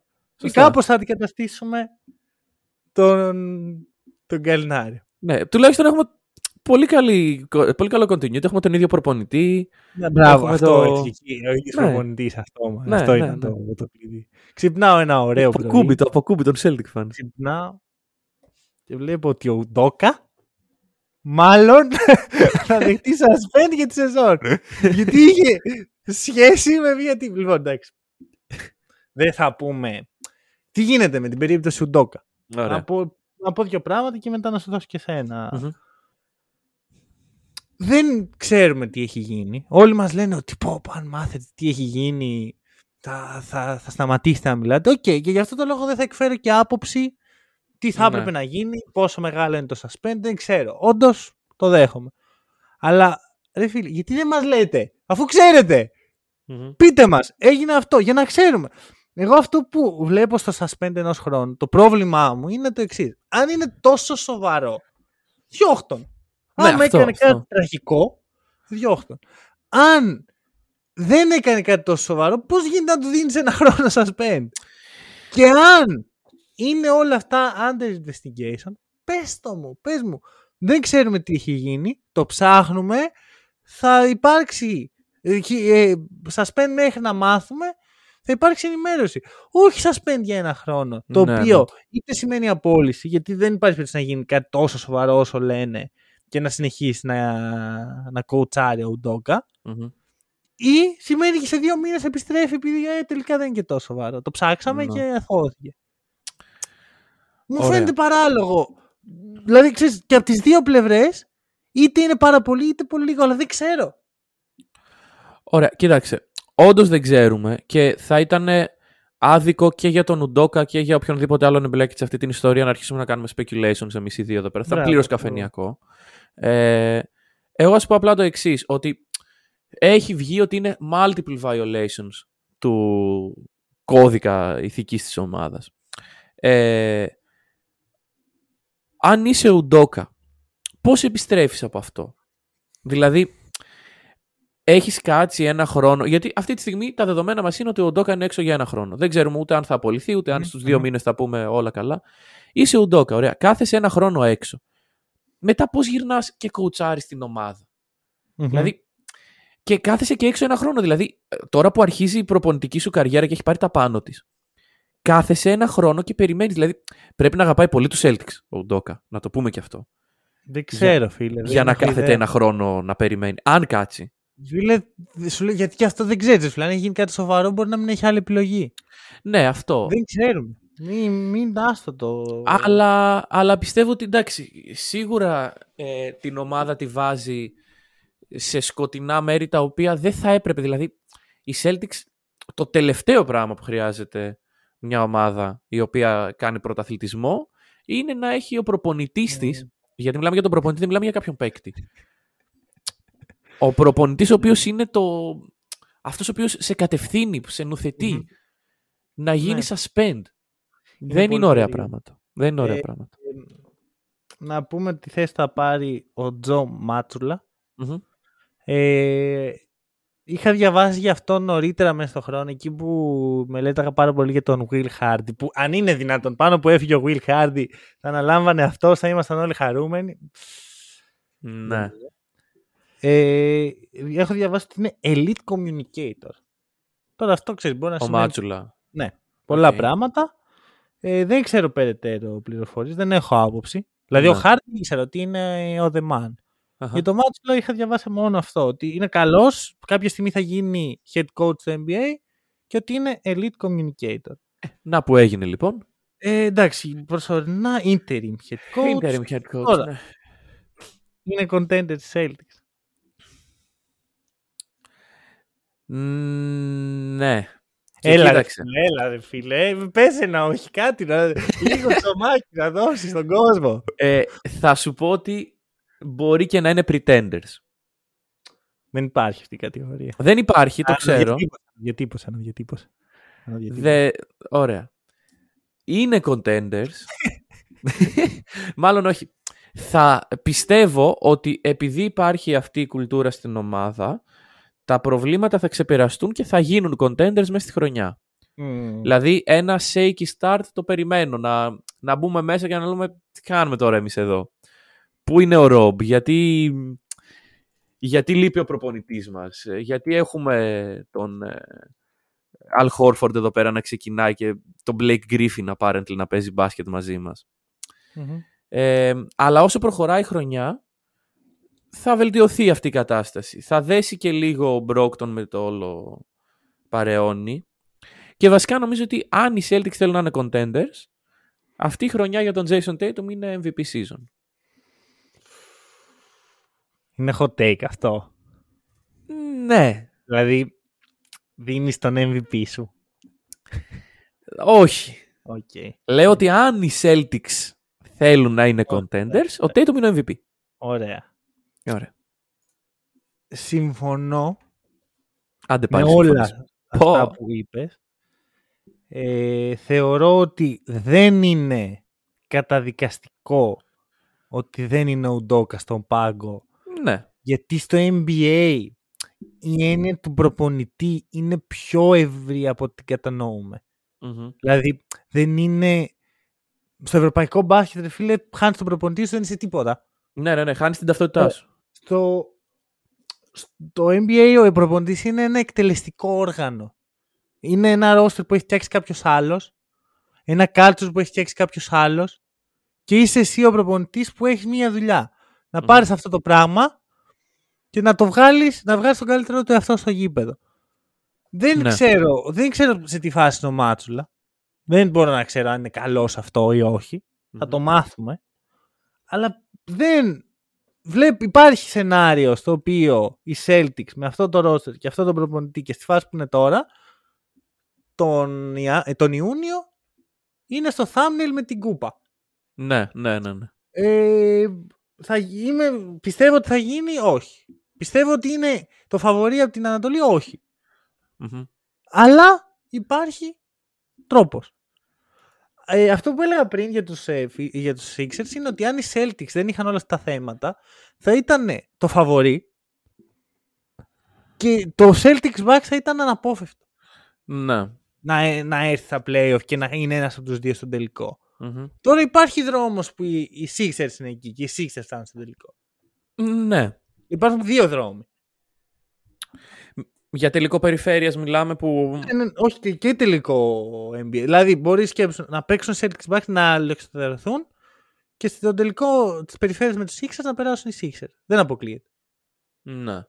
Ναι, ναι, ναι. Θα γίνει αυτό, δεν ξέρουμε. Τώρα εντάξει, είμαστε και πολλούς μήνες μπροστά. Ε, ναι, είμαστε... Έχουμε Οκτώβρη, Ε, μόλις μπήκε. θα δω- θέλω να δω ποιο θα είναι το leap, αν θα είναι το leap του Tatum, ο οποίος έχει τάξει MVP. Μμμ. Και θέλω να δω τι γίνεται με το Smart. Για μένα είναι όλο το X Factor των Celtics είναι πάνω στον Marcus Τι Smart. γίνεται με το Smart; Αν ο Έχει γίνει Smart κάτι. Όχι, όχι, θα σου πω. Α. Αν ο Smart μπει και μπει ωραία τώρα που λείπει ο Ντόκα ε, πάρτι και παίρνει Ναι. σουτ, κάνει τους ηρωισμούς του, κάνει τα δικά του τα περίεργα ούτε μπες στο δερές. ούτε μπες στο δερές. Αν ο Smart μπει και είναι αυτό που έχω βάλει μια στάμπα στο Smart για το ρόλο πρέπει να είναι Μμμ. pass and catch. Δίνει την πάσα Pass and cuts, κάνει μάλιστα. το facilitate και μετά κάνει catch and shoot. Σε, βγαίνει, ε, ψάχνει το catch and shoot. Γιατί αυτά, σε αυτά είναι καλό στην επίθεση. Ο Smart, στην Ναι. άμυνα όλοι ξέρουμε ποιος είναι. Δίκαια κατά τη γνώμη μου defensive player of the year. Σου λέω αυτή τη στιγμή οι Celtics, ενώ θα μπορούσαν να το φαβορεί, δεν είναι. Αχα. Ε, σίγουρα έχει ενδιαφέρον. Εντάξει, ο Blake Griffin δεν ξέρω πώς Τι να κάνει είναι. εκεί. Ε, εντάξει, ήθελες ένα κορμί στο 4. Έχει, άμα το δεις, ο τωρινός Blake Griffin είναι αρκετά κοντά στον Γκαλινάρη. Σαν παίχτη. Φυσικά Ε, είναι πολύ χειρότερος. Ναι. Αλλά είναι αρκετά κοντά. Είναι Δηλαδή, και οι δύο μάλλον- άνθρωποι, ξέρω εγώ. Μάλλον είναι η καλύτερη επιλογή που είχαν ε, από τη free agency. Ναι, αυτό εντάξει δεν έχω δει και το pool των παικτών που μπορούσαν να Ε, δεν έχει διαλέξουν. δει μάλλον και το Blake Griffin εδώ και πέντε χρόνια γιατί όντως ε, έχουν παρόμοια στοιχεία πλέον. Με ένα περίεργο Ναι. τρόπο. Εντάξει. Τι να πω. Αυτά για τους Celtics. Ωραία. Άρα και οι δύο τους τοποθετούμε σαν Ναι. contenders. Να σου κάνω μια ερώτηση τώρα. Γυρνάω στην αρχή του επεισοδίου μόνο και Ναι. μόνο επειδή είπες αυτό για τον Tatum. Θεωρείς πιο πιθανό τον Tatum ή τον Embiid για MVP; Κοίταξε, δεδομένου. Τε- Καθαρά μπασκετικά θεωρώ τον Tatum. Αλλά επειδή έχει δημιουργηθεί ένα narrative τα τελευταία χρόνια που ο Embiid φτάνει τόσο κοντά και δεν το παίρνει επειδή είτε ο Γιάννης είτε ο Γιώκητς είναι εκεί πέρα, θα σου πω ότι μπορεί και να το πάρει ο Embiid. Για να πάρει και αυτός ένα. Ναι, πιστεύω ότι με, με όλα αυτά που έγιναν οι πιθανότητες του Tatum αυξήθηκαν πολύ Μμμ. γιατί πλέον δεν μπαίνουν οι Celtics σαν φαβορή αλλά σαν μια Ναι, ναι, ναι. ομάδα που ψάχνεται Μμμ. και άμα καταλήξουν πρώτοι στην περιφέρεια θα, χρεωθεί, πο- θα πιστωθεί πολύ στον Tatum. Ναι, ακριβώς. Αλλά νομίζω ότι ο Embiid είναι το μεγάλο φαβορή για MVP φέτος γιατί η Φιλαδέλφια μπορεί να βγει top 3. Αν η Φιλαδέλφια βγει top 3 και ειδικά αν βγει top 2 δεν το χάνει. Μμ. Άμα παίξει κιόλας πολλά μάτια, γιατί είναι και αυτό. Δηλαδή, αν παίξει Είναι, 50 είναι και μάτς, αυτό. οι τραυματισμοί του Embiid θα παίξουν ρόλο εδώ. Αν παίξει πάνω από, 40, ε, από 65 και βγει στο top 2 η Φιλαδέλφια, το θεωρώ σιγουράκι. Καλά, εντάξει. Βέβαια δεν ξέρεις τι θα γίνεται και από την άλλη μεριά. Θα μιλήσουμε. ε, Δεν υπάρχει νομίζω MVP candidate σε αυτό το preview από την άλλη πλευρά. Ο Jokic όχι, όχι, όχι. δεν θεωρώ πως μπορεί να κάνει το back to back to back. Το, Ναι. μόνο, το, το πράγμα που έχει κάνει μόνο ο Larry Bird. Ναι, δεν γίνεται αυτό όντως. Δεν... Μόνο αυτά. Ωραία. Άμα θέλετε να στηρίξετε το podcast και το hack and roll, πηγαίνετε στο buymeacoffee.com slash hack and roll, κεράστε το καφεδάκι μας, Θα το χρειαστούμε. Έχουμε μεγάλη σεζόν μπροστά μας. Μμμ. Και έρχονται και άλλα preview. Μείνετε κοντά. Ευχαριστούμε πάρα πολύ που μας ακούσατε. Τα λέμε σε μία εβδομάδα.